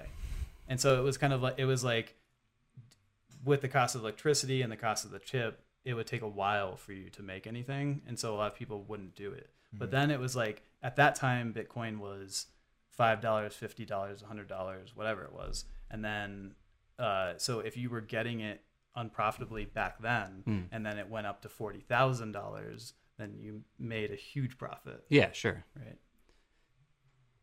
Yeah, that is that is true. But like you can go mine Bitcoin by yourself and not in a pool, and Right. then you get super lucky, and then you get granted. Well, right now it's like what 6.25 Bitcoin. Yeah, but that was like a one in take 10 like million 10 chance. years before It's you not even likely. Yeah, it's not like it. It could happen first try though. Like, right. Mm-hmm. It's just a The probability. game. probability is So you join a pool to increase your shared Yeah. revenue. I think. I mean, I think. I think it's you. You just be better off just buying it. So I mean, like USD back because in of energy costs. high school, like 2011, there I knew this guy. His name was Anthony. He was mining on the school computer Dogecoin, on the and then he was gambling it on a crypto gambling site. And then like I haven't kept in touch with him, but like he was doing this for like all in our computer science class all year. He had the entire back row to himself, so he had like a ton of computers and just all depositing. it. So like, yeah, if he held on to that, that would have been worth a shit ton of money. But Yeah. Yeah. he was profitable at the time too. So it's just like depending on your approach at it, I guess. Yeah. which uh, that's so weird. Like at the time, that was probably the most, It the was- least likely uh, coin to be profitable. It was solely for the meme. That's all Yeah. it was. Yep. It's crazy. So if you actually kept it, it was because you just Forgot about it. Yeah, you Yeah. forgot about it. Didn't Okay. care. Yeah. yeah, that's it's so weird. I don't know. Yeah. From getting into it that early, because I was just interested in it, just as a technology back in high school, and then I didn't really do ad- anything with it in college, and then it exploded now. And then reflecting back on it, nothing I can do. I mean, just learning. I mean, it was a pretty cool technology, and I was doing what I could with it at the time. But now, I don't know. It's definitely not functional, so it's only just a profitable thing. That's, Yeah. that's what I see it as right now. Hmm. Blockchain. Just the current cryptos. Yeah, I guess. I think it could be functional. Depends how you use it. Yeah, but there's no standards. Really. Yeah. Yeah, yeah, yeah. yeah. So like, Well, if you were to there's- like, there's standards on Ethereum, but like that one sucks, right? uh, I mean, you can't really do anything with it because it's too expensive. what? Just the the gas prices right now. Yeah, But that's going to change completely with proof of stake. maybe. What do you mean? Maybe that's the whole point of it. Right, but you still have to reward stakers. Yes. Right? And stakers aren't going to like it, it's a lot of uh, money that you have to stake. you put money up, and then the more stakers that there are, the less money each staker makes. Right, exactly. And so because like the price of gas is expensive because they can't output enough transactions Correct. at once. But I don't think that really changes with proof With. ETH 2.0, it will because they up because of the whole sharded blockchain. They can handle like 64 times the amount of transactions. But that's second. still like like in the low thousands of transactions per I've seen hundreds second. of millions or hundreds of thousands hundreds of thousands per second Huh. with ETH 2.0 sharded. I blockchain. wonder. That'll be that'll be uh good then. Should buy more Ethereum. Yeah, I mean, if you think it's actually going to be used to do smart contracts, like mm-hmm. if you see yourself signing a lease through the blockchain in your lifetime, then it would be worth it. I just don't see that happening hmm. because of just like these massive institutions that control all of this stuff are not going to get on board with that because it's decentralized and they have less control over the system. It's like what company is going to opt in for less control, you know? Like hmm. If it's cheaper. If the market demands. that's true. But they can just have you sign a piece of paper right now. like if if everybody's moving to the metaverse and there's a metaverse that runs completely on Ethereum blockchain, then the market changes, right? Like if we like unless unless uh, there's government regulation on it, which is like anti-capitalist, right?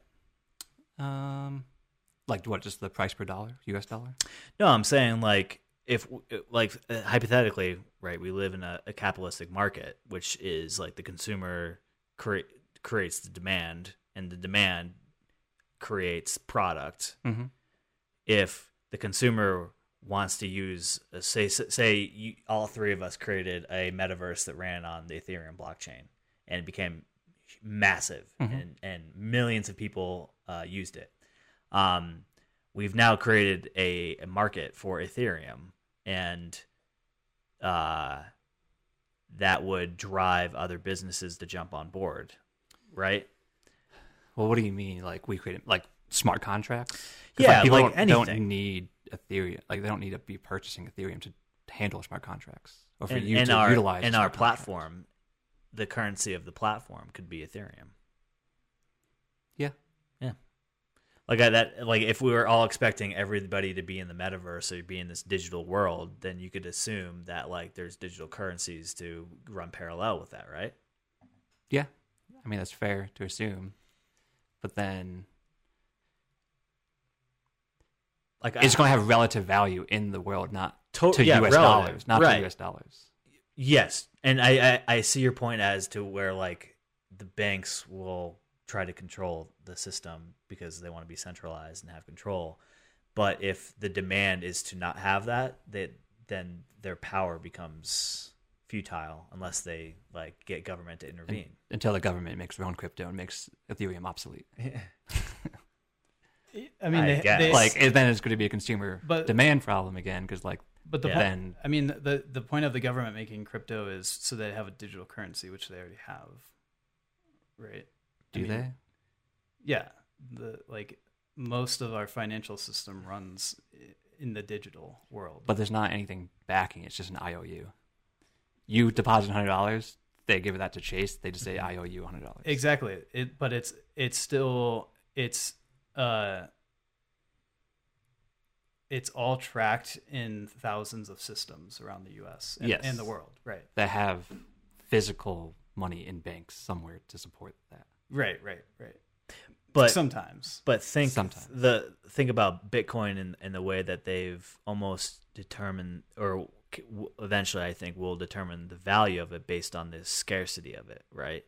So if I have like eight oranges, and there's only eight in the world, Mhm. you could say that orange is worth a million dollars Yeah. just based on the scarcity of it. hmm So the scarcity of Bitcoin will determine its value, right?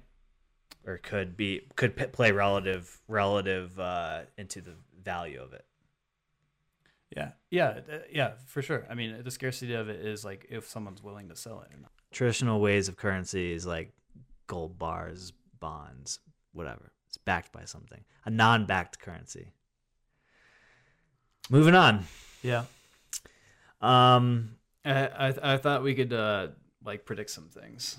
Sure. Wrote down a couple of uh things that we could talk about. Um so let's start with some easier ones that maybe won't get us into a rabbit hole.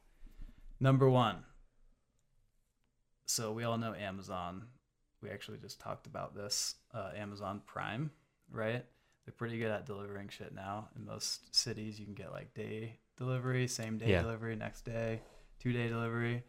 Will Amazon Prime or just Amazon, whatever they're going to end up calling it, become a uh, like a consumer carrier service like UPS or FedEx or something? They already are. Right. But I mean, I can't go to Prime and be like, mail this to my friend Joe. Will they do that? Yeah. Also, like, I don't know though, because like, how profitable are FedEx and UPS. I don't think they're very profitable. and I'm pretty sure USPS loses money every year. Well, that's a service. Yeah. Right. That's a federal Government service. government service. So that's supposed to lose money for the benefit of the people. But know. like UPS and FedEx, who have substantially high higher rates, yeah, They're not that better. Not I'm gonna that They look up. make billions. I'm billions gonna look a up year. how profitable they are. Let's look. But do you think that if do you think Amazon would buy them for their um, No. For their like infrastructure or logistics. no. Amazon built something better already Better. in the time that Amazon's been around. But I mean, like, uh, UPS and FedEx own like hundreds of thousands, potentially trucks and warehouses around the U.S. So buy them for that. In the same way They that they use their bought own they bought Whole Foods as a for their food service. Right. I don't I don't see them. Do you think that UPS and FedEx are already kind of like it's too late for them, where they can't change quickly enough to match the logistics of Amazon Prime, and Prime will continue building out how they've So right now, Amazon does contract FedEx and UPS and USPS to deliver their mail. Right. And on So until For some- Amazon like surpasses that threshold, then they're always going to be reliant on those companies. But I mean, Amazon has been trying to do the whole flex ride or flex Yeah. delivery service thing, trying trying to get not to have these people as actual employees instead for, Ah. instead of contractors right. so they don't have to pay all the taxes associated with having those employees. So I can see them continue on with that flex service to the point that like they don't need to pay UPS or FedEx to deliver packages anymore. Mm. But Hmm. never So- think the the other way. They're not going to get into the mail business. Yeah. Mm, Yeah. What about when their drones come out? Like the drone could just pick up the package from me and deliver it to you, or bring it to a warehouse that then ships it. Yeah. Or will they sell that technology to a different company? Well, the thing is, like, you they're never going to be cheaper than USPS. True. like USPS gets abused because of the last mile. The the final step of moving it to the customer's door is probably mm, going to be USPS going forward. Like I don't see that changing. Hmm. But like the amount of like for the pickup side, if they did have drones, then I see it's a, dan- USPS. it's a dangerous thing. the only thing I ever use USPS for is mailing letters. If I have a package, I, I take that back. I have used them a few times in the past years for mailing a package. I can't remember exactly why. Oh, Um, USPS. Yeah, but I primarily go to FedEx or UPS to do that. How much Why? do you pay for that? I probably don't care. like thirty dollars. That's probably why I've gone to USPS. Yeah. Before is I thought I don't really want to pay much for this, and I don't care really when it gets delivered Mm. I, I would say like I use USPS all the time. for Um, packages as well. mhm. Yeah. yeah, yeah, yeah. So like I would say like for a package that costs twenty six dollars to ship on USPS, it probably costs thirty six dollars to ship via FedEx or Hmm. U- UPS. non-standard USPS boxes. Mhm. Yeah. Yep. Because you can get like a medium size. Yeah, like the flat priority rates. box like sixteen dollars. Yeah, exactly. Anywhere Right. in the world today. Yeah. Which is crazy. Mhm. But those aren't like if you have like I just I just sold a projector because I just upgraded mine. Like they don't make boxes that big for flat rate, you know. So it's yeah. like that that is like pushing the, the Yeah. size limit.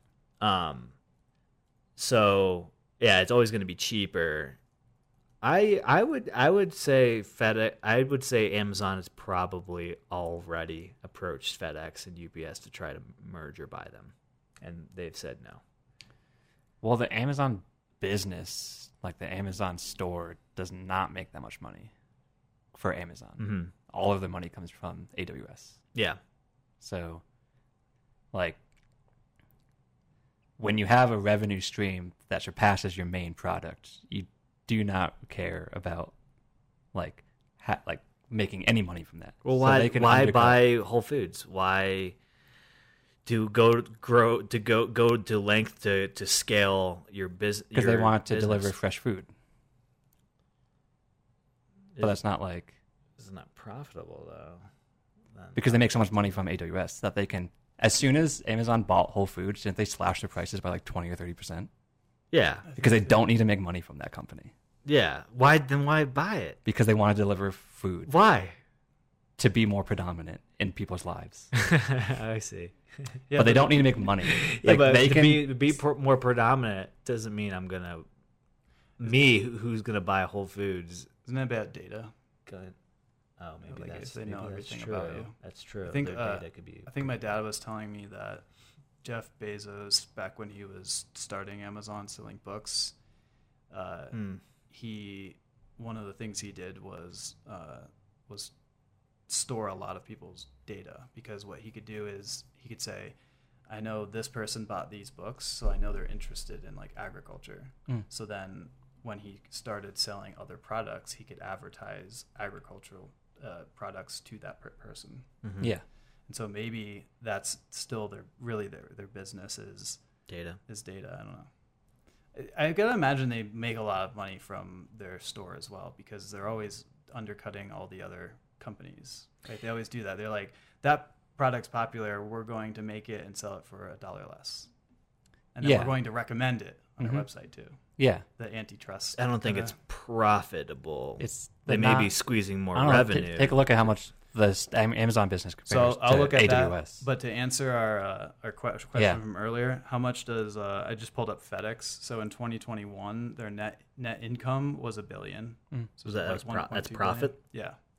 Um, so they they have a Billion revenue dollars. of 20 billion, It's not a lot and then they make a billion from it. from Yeah. what I thought it was going to be. USPS, on the other hand, has a revenue. This was from 2020, which is similar to 2019. So we can say the pandemic didn't really disturb it much. Their operating revenue was 73 billion, so like three times as much as FedEx. But they had a net loss of nine. yeah, because they deliver to those rural areas that FedEx you cannot deliver to. Yeah. So it costs. Ah, that's true. Money. didn't Because it's the one. last mile is U- USPS. right. So like if you're in a rural city, yeah. you're not getting Amazon trucks delivering your packages. Yeah. You're getting a USPS delivery. Yeah, because- they pass it off to them. Exactly. Right. And that's like one thing that like Trump was kind of against. He was like, we need to rework the whole USPS system because it loses so much money. Like Amazon's abusing this system. Sure, But it's like these Americans in rural ci- like cities and towns will not get those services without USPS. Yeah. So like you have to provide this service for everyone, I would say even the least profitable people. I would say Amazon. It would. I don't know if it. We've gotten to a point where we could say Amazon is abu- like we could say it, but if if you can only get things from Amazon, that's when I'd say it'd be abusing. Right? Well, Amazon pays like for USPS to deliver to that rural American's house, they lose money. Like that's yeah. and Amazon's paying them to do that. They're, Amazon's paying USPS to lose money. Yeah, but the thing is, like, if if say it's like uh, a ream of paper, you could get a ream of paper off of Walmart.com or Yeah. Target.com, and they're still going to use USPS. Yep. So, it, like, you couldn't just blame Amazon. It's that it's just a bad business model. For USPS, Yeah. hmm Well, I think the point Yeah. is that USPS, we have an obligation in our country Mhm. to be able to provide that service Yes. to people. Right. And so the so what USPS should do is uh, charge more. Well, so the thing is, it is, USPS affects- has a like a like a, a single pricing structure. hmm So you pay as much as Amazon does to ship the package. Right. Uh, So, If they wanted to raise prices, you would raise prices. right. Yeah, but then if if the, th- the thing about what Trump is saying, I, I get it, but all Amazon's going to do is pass that cost down to the consumer. So in the end, anything that they try to do to fix that is just going to hurt the consumer. Like where I'm going to have to be paying for that either way through my taxes or through Yeah. me in additional shipping charges through Amazon. Yeah. So it makes no fucking difference, right? Well, unless unless the government's like you can't charge the consumer you just have to eat the cost and then amazon just goes fuck you then we're not going to do it well, I mean, just if USPS made two different pricing structures, one for regular people and one for businesses, then that would fix that problem. no it wouldn't because the business would be like okay you're going to charge me nine more dollars uh, okay that that shipping charge for you is going to be nine more dollars and then the consumer still has to pay the nine more dollars That is true. But so I don't know if Amazon would do that because it's highly dependent on your location. It's like someone living in Denver Mhm. is just going to have a UPS or have a Amazon truck delivered to them, but someone in like rural Kansas is going to have the USPS truck delivered to them. right So Yeah. like they're just going to say that one person is going It's to pay gonna nine get- dollars he's gonna more, get fucked yeah or that is just going to globally go or like across the entire site, everything raises ten percent. Yeah, I guess so. I mean, there's like there's a there's a cost and there's a there's a cost and benefit to living in those rural areas, and that's like a choice that you have to make, right? I guess. So I don't know. There's I guess there's a point there. Yeah, this that's tricky. Uh, That's uh, the whole like for USPS charging the same amount for anyone. Um, I think that I think that's probably a law, right? There's probably a regulation Yeah. because I know uh, Sarah's told me in healthcare they can't charge one customer or one patient a different amount for the same service Correct. Yeah. unless it's through insurance. hmm well, that's just like insurance. right. Yeah. um, but they couldn't like if Medicaid or uh, if their insurance won't cover a certain service that they need, and the business says we'll still provide that service and then charge something else to get money from them, hmm they can't do that. Yeah. Uh, which which is interesting because it then it br- goes into like what's best for the patient. I guess I don't know. Uh, I got an answer for AW uh, Am- how much Amazon makes. Well, not how much they make. Um, They're diverse.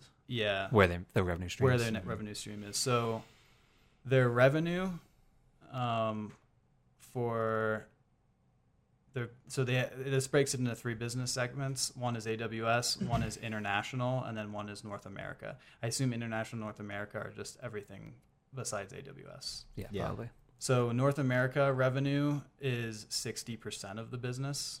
Um, I think their revenue in 2021 was around 7.8 billion. No, Yeah, no, that was you're that was in quarter two. You're looking at revenue. Yeah, you're not. that- I was looking gonna say that's like uh, operating quarter. income, That was not good. Um, like So, op, yeah. profit. I can't pull up the numbers for what the revenue is, but it's 60% of it, right? So Mhm. let's say they made like 100 billion. well, 60% that's how much they pulled in. revenue. yeah, right? but their ops profit is 41 percent of the business. Right. And then their international revenue is 27%, and then their AWS revenue is 13%. But like Chase just said, the revenue off of North America and international uh, is less than 50% of their income. And AWS, which is 13% of their total revenue, is 54% of their income. yeah. So what what Amazon has done is not put all their eggs in one basket, right? So they so they're getting 50 54 percent of their their income it comes from AWS. Yeah. If something were to co- happen to AWS, they can fall back on on their their their ops profit from the store, um, you know, Whole Foods, Right. blah blah blah. And they can build something else out of that, Mhm. like having that data or having that infrastructure or whatever Yeah. it is. Yeah. You see, Prime just went up. Yeah. How much? Thirty percent. Something like that. Th- but that's the exact uh, thing about Amazon will pass on the cost. They won't do it immediately, but they will. Yeah, it's Like- just like uh, uh, Starbucks. Inflation goes up, they up their Well- they pass that along to the consumer. Amazon, I don't know about that. It's solely for the stakeholders that they're doing that. right. They don't need to make more money. They're making seven billion a quarter, and uh, and ops profit. That just in general. I think that was in profit. Yeah. Yeah, God, like fucking- a quarter. Um, like they don't need more money besides pleasing shareholders. they invested heavily in their two day shipping so that they could get more customers or i think it was their one day shipping so Mm. they could get more customers and they did that and they did it successfully but they took a lot of losses to do it. Yeah, and so i think with that now they and they also started ramping up things on prime. They started doing Mm. originals getting more stars in their shows and movies. Yeah, and now that they've done that and acquired new customers now they're like okay you're going to pay for the losses that we took the Yeah. last the typical years. give it to them for free. Yeah, charge them. like Uber did, money. like Tesla did. Yeah. like uh, Microsoft is going to do with the gaming industry, right?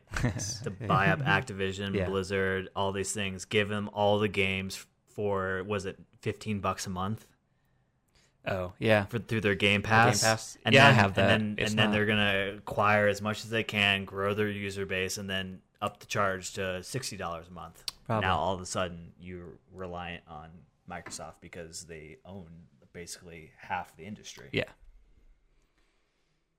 Yep. So Corporate greed. Amazon's.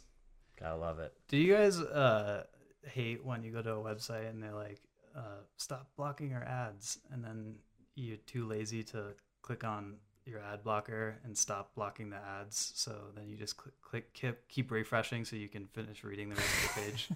I just go. I do. In, I just open up the inspector and then remove the. You can do some some uh, some sites are smart where they Yeah. won't pass the data back until Yeah. you, Yeah. yeah.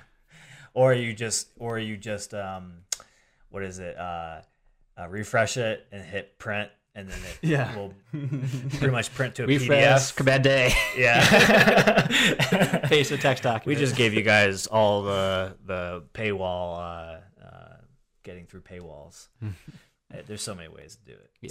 So Prime is going up on the yearly basis by twenty dollars from 120 to 140. Wow. I, me- I remember back in the day when it was like sixty Yeah, nine like dollars. sixty nine or seventy nine. yeah. yeah. That's when I first remember seeing that. I think It's like now it's double the price almost. I just I order a lot of stuff from Amazon. I, just I do too, but I even worth it never. I don't, I never had Prime. No, you, what kind you of eat the what kind of shipping do you usually? shipping costs? Just the free, just the free Oh, shipping. it's five days. yeah, ground or usually it's like five. Yeah, mm-hmm. and uh, like I, I don't really like two day shipping's nice.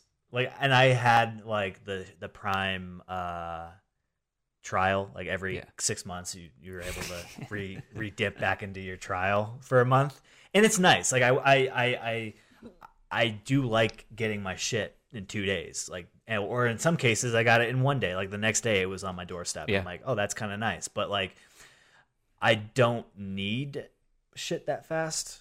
Um, and I've lived up to this point and had those, you know, uh, those Yeah. short thirty Good for days. you. yeah. Yeah. Well, when you have tasted it for too long, it's a lot harder Yeah, for get sure. rid of it. For sure. It's Um, like, well, fuck. I guess if I gotta wait five days, I just go to the store. Exactly. no, because then it's gonna cost They you. should be paying me. more.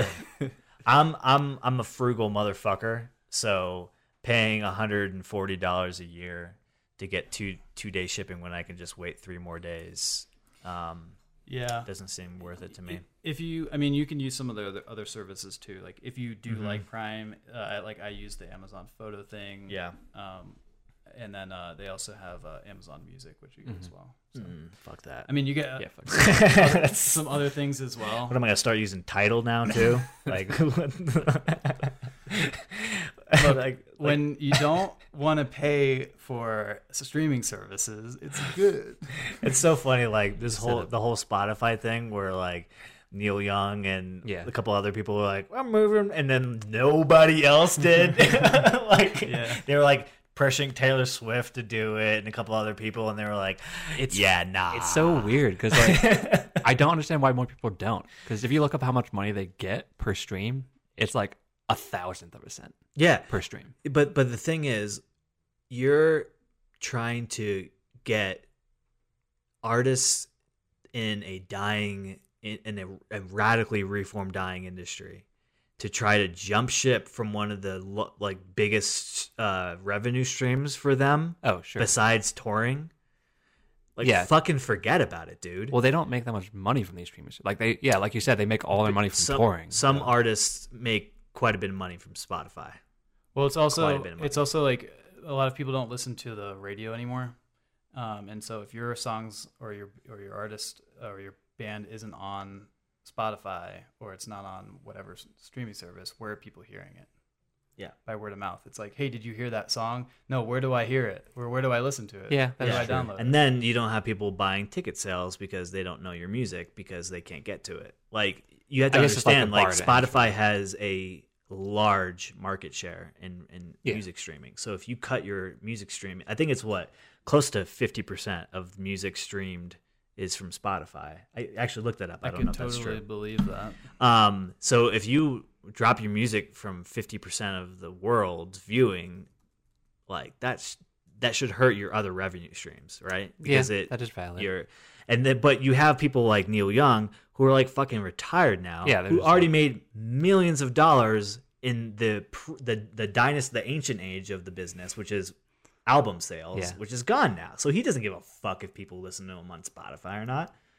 Thirty-one percent. Yeah. Yeah, so it's that's a third of your business, That's, yeah, basically that's massive. of or your audience basically. So like nobody's gonna f- fucking go, stand up and go, yeah, I'm willing to just hack thirty percent of my audience just like that. Like fuck off. No, I mean, uh, wasn't uh, it was Taylor Swift who at first didn't even want to sign for sign up for Spotify? Mm-hmm. yeah, right? that and um, the Beatles were another one. Um, There are quite a few of them, and then Yeah. at some point, something made them do it, right? I wonder.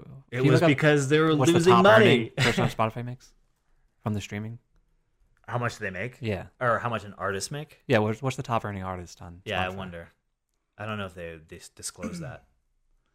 They have like They're stream like counts. Joe Rogan. Two hundred mil, probably. Um, yeah, I gotta think it's like the Weeknd. Um, I think he was like for the longest time the number one, uh, Most, the like, most streamed- listened, most streamed listened artist. So I'm sure he's made quite a fucking ton of money. Um, Because like yeah, they get a hundred million streams, but then how much are they actually making from that? yeah, I'm. It's hundreds of thousands of dollars. One stream earns them point zero zero zero four nine. All right, so let's do a quick calculation. Or Okay, dollars, do you have Times that by Spotify? on 100 your- mil. Do you have Spotify on your lap? Let me, I'll, I can just pull it up. Or actually, I don't know if I can pull it up on my phone. Um, Yeah, because I don't know. I don't know if they show the the, Yeah. the streams. Do you have Spotify? yeah, I do. All right, pull it up. Let's just do a quick calculation because we can tell we can say how much. So I think it's uh what uh what's his song? I'm blinded by the light. Blinded by the light. Is That, what that, it is that the name? Yeah, I think so. um, look up that song and see how many streams it has. I think it's the number one song of all time on Spotify. Wow. I would have thought like Despacito or something. Uh, no, go to go to his like main go to his main page. That's not even don't Yeah, yeah. no. that- just type in the Weeknd. Miles is on like some random dude's uh, blinded by the light page. Um, okay, blinded by the light has two billion eight hundred million six hundred fifteen thousand three hundred ninety two Alright. It's streams. called Blinding Lights, by the way. Blinding lights. Okay, so open up your calculator. Times Yeah, and times that by point oh oh four nine. yeah. and we'll see what it So gets. I'm just gonna do two point eight. and that's just his one song. He's got an entire catalog of music. He, he is, he's like counting the, the zeros. um, that's a large number. What was it? Point zero zero four nine. Yeah. So He's made thirteen point seven million. million just on that one song. Yeah. Um, that's a lot of money. That is a good amount of money, more than I thought. Now that is the high end. Yeah, Yeah. So you have like a million streams. It's not that much money. I'm making Yeah. four thousand. Yeah. but it's something. Drake is the highest earner, Does it say how much a year? fifty-two million dollars That's a year? Total or I a think, year? I think uh, total. No way. An estimated haul of 15. You got to think though, that's that's 31% of so he's making 52 Assuming that the other ones pay them the same. and then Apple, Tidal, uh, He has- YouTube, Amazon, he's he's draw, drawn in those as well. That's just 32% of his audience. He has earnings. twenty-one billion streams. Drake. Yeah. Yeah. So the next highest is a guy J Balvin, who's a reg- uh, reggaeton Latin trap Yeah. at 37 million, and then Posty, Posty. And then Bad Bunny, Ed Sheeran, Justin Bieber, Ariana Grande. Ozuna. Yeah, the Weeknd is 10. Interesting. Dang. I think he has the number one song. Actually, it's a lot of uh, generally Yeah. Drake has more average per It's- song. it's a lot of um, hip hop, trap, and then of course pop. Yeah. Hmm. Um Interesting. yeah, so so you're going to ask the Weeknd to forfeit millions of dollars? Imagine if Drake did it. It's like that was the most expensive grocery store I've ever bought. yeah. um but then but then I mean that's just like basically advertising, like free advertising, right? You're getting paid to advertise your music so you can sell tickets and merch. True.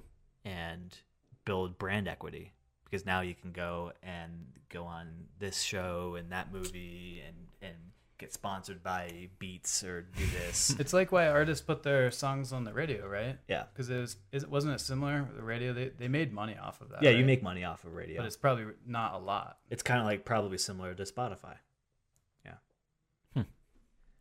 Yeah, the radio station has to buy a what's called a uh, I, I can't remember the specific license, but it's a license from. There's like three.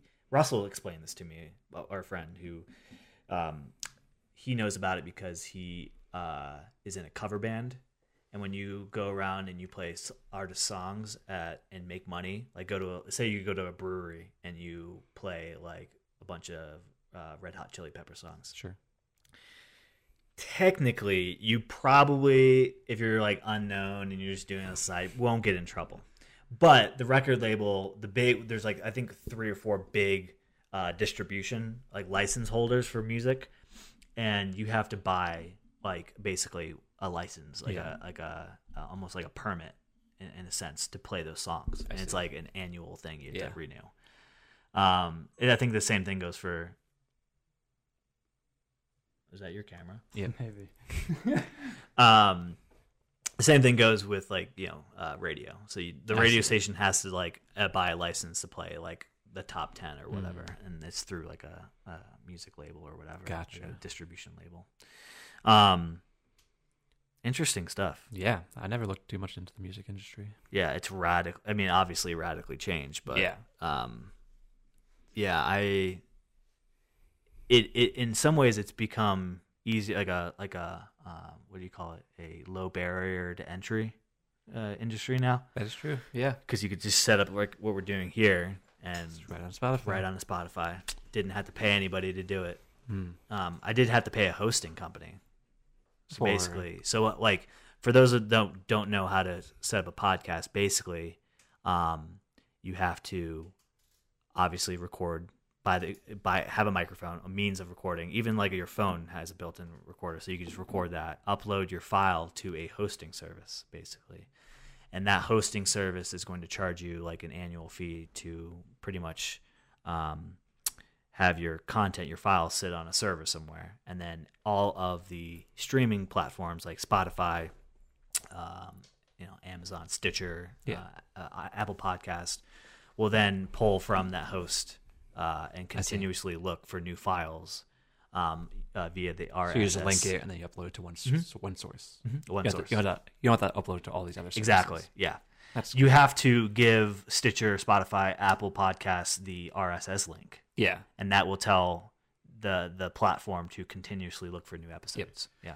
Imagine how much space that saves.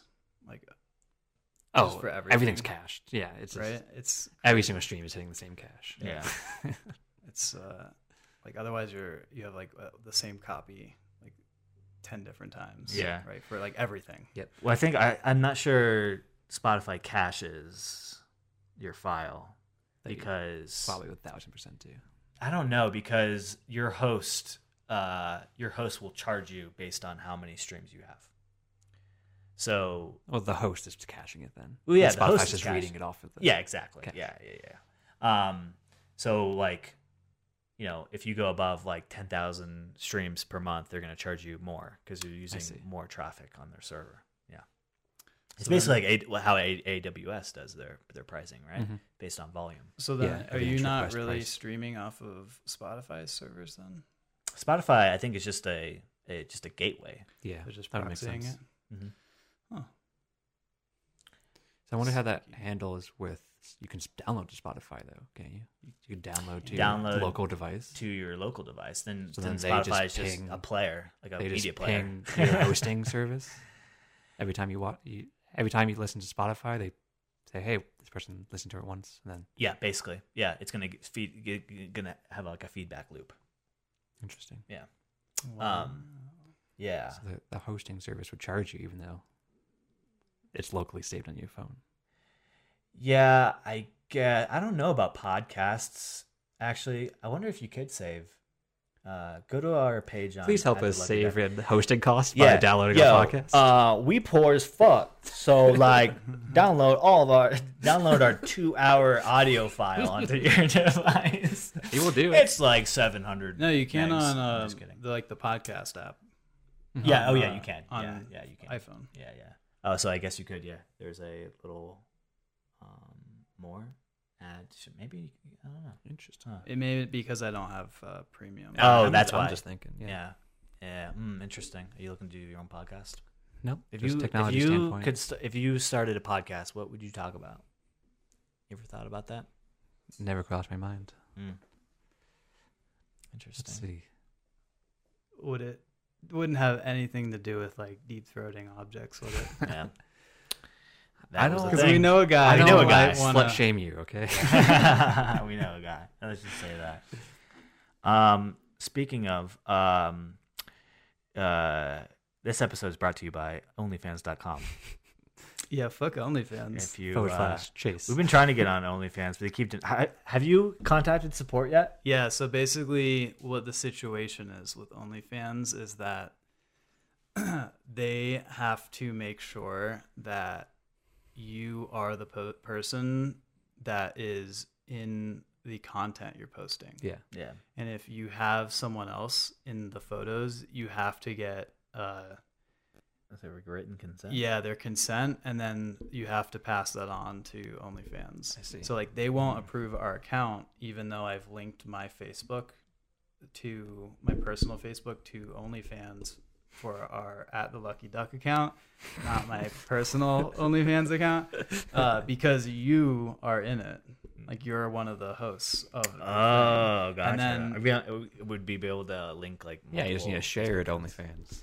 I guess so, but at that point, I was like, "Fuck you guys! I can start a Patreon for like that was the easiest thing ever to do, and all these other I think they're just trying to services. cut down on like you know me posting It's like, porn. it's the it's the nudity, else thing, and making sure. money off of it. Yeah, You know, yeah. off of some girl who's unaware yeah. I or think a guy, I think they're just strict because Or of that. non-binary. Twenty two. non-binary. Also, you can post anything on Pornhub. Yeah. Come on, I think I think they cracked down on that though. yeah. So I've heard. So yeah, I, I think that I I've- also heard that they that I've gotten a removed letter. sixty percent of the content. Kinda on the website. yeah, not that I've gotten a letter saying that they removed most of my content. I'm not That saying my bookmark folder is mostly blank now, but Just gets 404s all over. Yeah, Um, hmm. You remember when Pornhub was like giving away, not giving away, but like selling lifetime like Pornhub Plus during the pandemic, or right right at the beginning of the pandemic? No, I didn't see Really? Yeah, I think so. They, I think they did. Oh, Something you like think that. so? Yeah. Pornhub Plus. I mean, I, I heard that they did that. that. I didn't buy one. Yeah. I mean, Yeah. I just got it in my newsfeed. Yeah. Heard from Twitter. I don't know. Twitter's. Uh... That's uh, was that really a thing? I think so. Yeah. Um, I heard it on another podcast. Covering his bases now. yeah. let me let me uh, circle back on that one. Um, yeah. Basically, I think they were just trying to like help people out. You know, you lonely, you uh, isolating. It's tough times. People have to get through it somehow. Yeah. Yeah, if you're lonely, especially. I'm sore. Do you? Uh, you're not Ukrainian, are you? No, Are you Russian? no. Are you? Do you come from any of the former Soviet Union countries? I believe I have a little Czech in me. That's about it.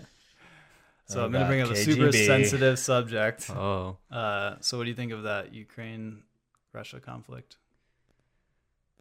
yeah. Careful. Uh, Careful. Yeah. Are you like Putin's this is it's stupid, it's being overblown.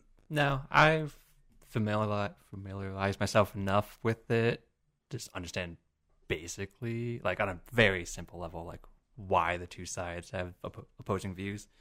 And I mean, if like your leaders did come from Ukraine, and then you split up, and then now they're two different countries. So like the leader of Russia's parent, or I think the video I watched said that the person's mother was Ukrainian. So like the roots are Putin's Ukrainian. mother? No, the previous Oh, okay. Russian um, prime minister or whatever. So like the the history, the roots are very tied in these two countries. And then as the Soviet Union fell, Ukraine became independent, and they want to start joining NATO, but the, the series of people don't want that to happen because they feel connected to Russia, and basically, if Ukraine joins NATO, then Russia's going to invade and take it back.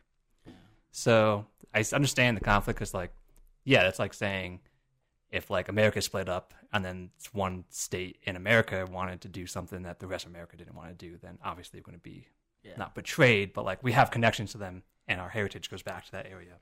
What if like So, uh, like, I don't know. I don't think the U.S. should be as involved in as many Yeah. international problems as we are, but Big Daddy America coming in. yeah, freedom.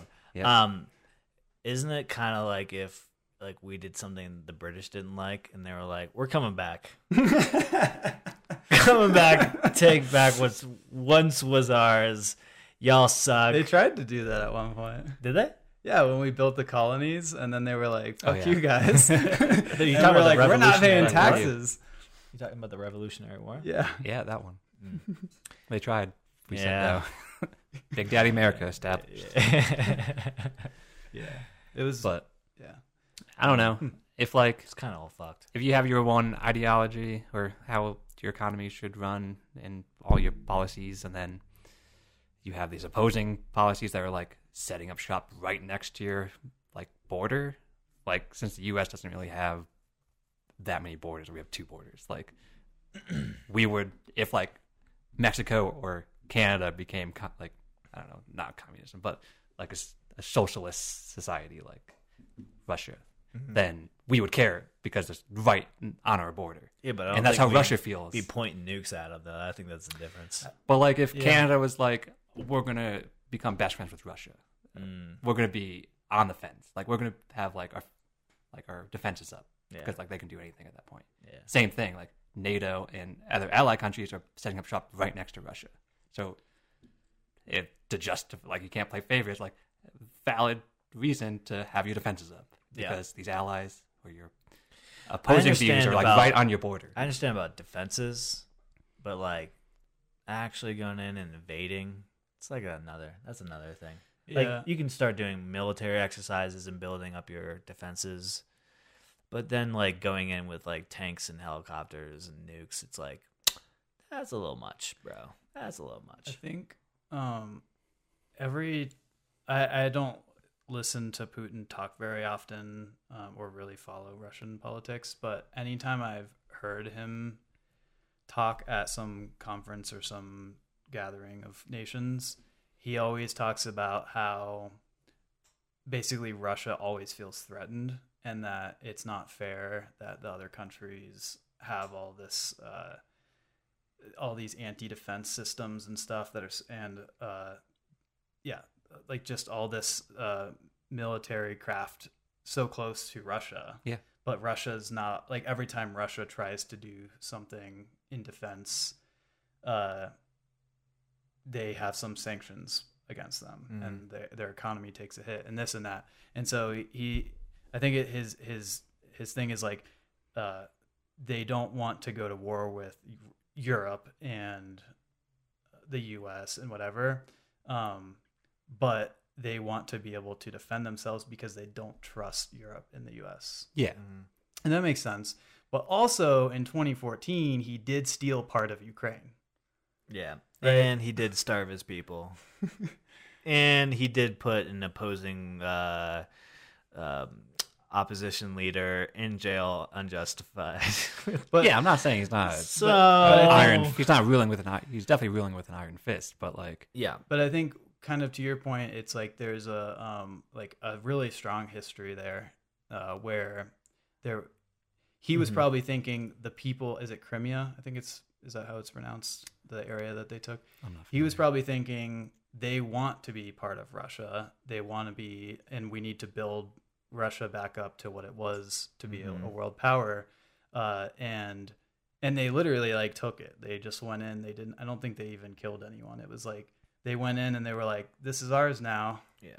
and no one was there to defend. Yeah. So you, in a sense, you could say that like maybe the people there were okay with it. Yeah. And that's what, and it, and they're complacent, and it's fine. But if yeah. if it's like a sovereign nation who's like, please leave us alone. Yeah, that's a we don't flag. want to be taken by you. Yeah. Mm. But I don't know. I, maybe I just don't know enough about the situation. But I'm pretty sure like Ukraine had a civil war yeah. that like there was a split between like if they wanted to join NATO or go back to Russia. Yeah. So like split population decision. So Russia's So- like coming in like we're gonna help the people that want to be part of us. Yeah. Okay. Hmm. In Yeah. Ukraine, they had a civil war. I believe that? so, Yeah. but I'm not that familiar with Maybe. Okay. with the whole But currently history not. of Ukraine. So Currently not. So Well, I know a lot of tech companies have a lot of. Uh, yeah, Dish was in Ukraine. Yeah. really, Mm-hmm. A lot of Doing what? telcos have. Well, they have people working Making there. that shitty mobile app. Um, they're just like offshore Yeah. yeah. developers. They're cheaper, and Mhm. Also, um, Russia cheated in the Olympics, so they did, Yep. and then they got banned. Yep. Go R- ROC. we probably did too. We probably do all the same shit, I mean, right? who knows? Uh, this is America. You can do what you want. There's no rules. Yeah. Um, I think we're past the two-hour mark. Shall we wrap this up? Joe, is there anything else you want to tell the w- lovely people of the world? Any words of wisdom? Lasting words? You get one shot. Yeah. One shot. It'll be good. Be good. Be good, Big Mm. Daddy America. Be good, Daddy. Big Daddy America. All right. Awesome. That- heard it that's going to be the title of this episode. All right, everybody. Thanks for listening. Thanks for watching. Until next time.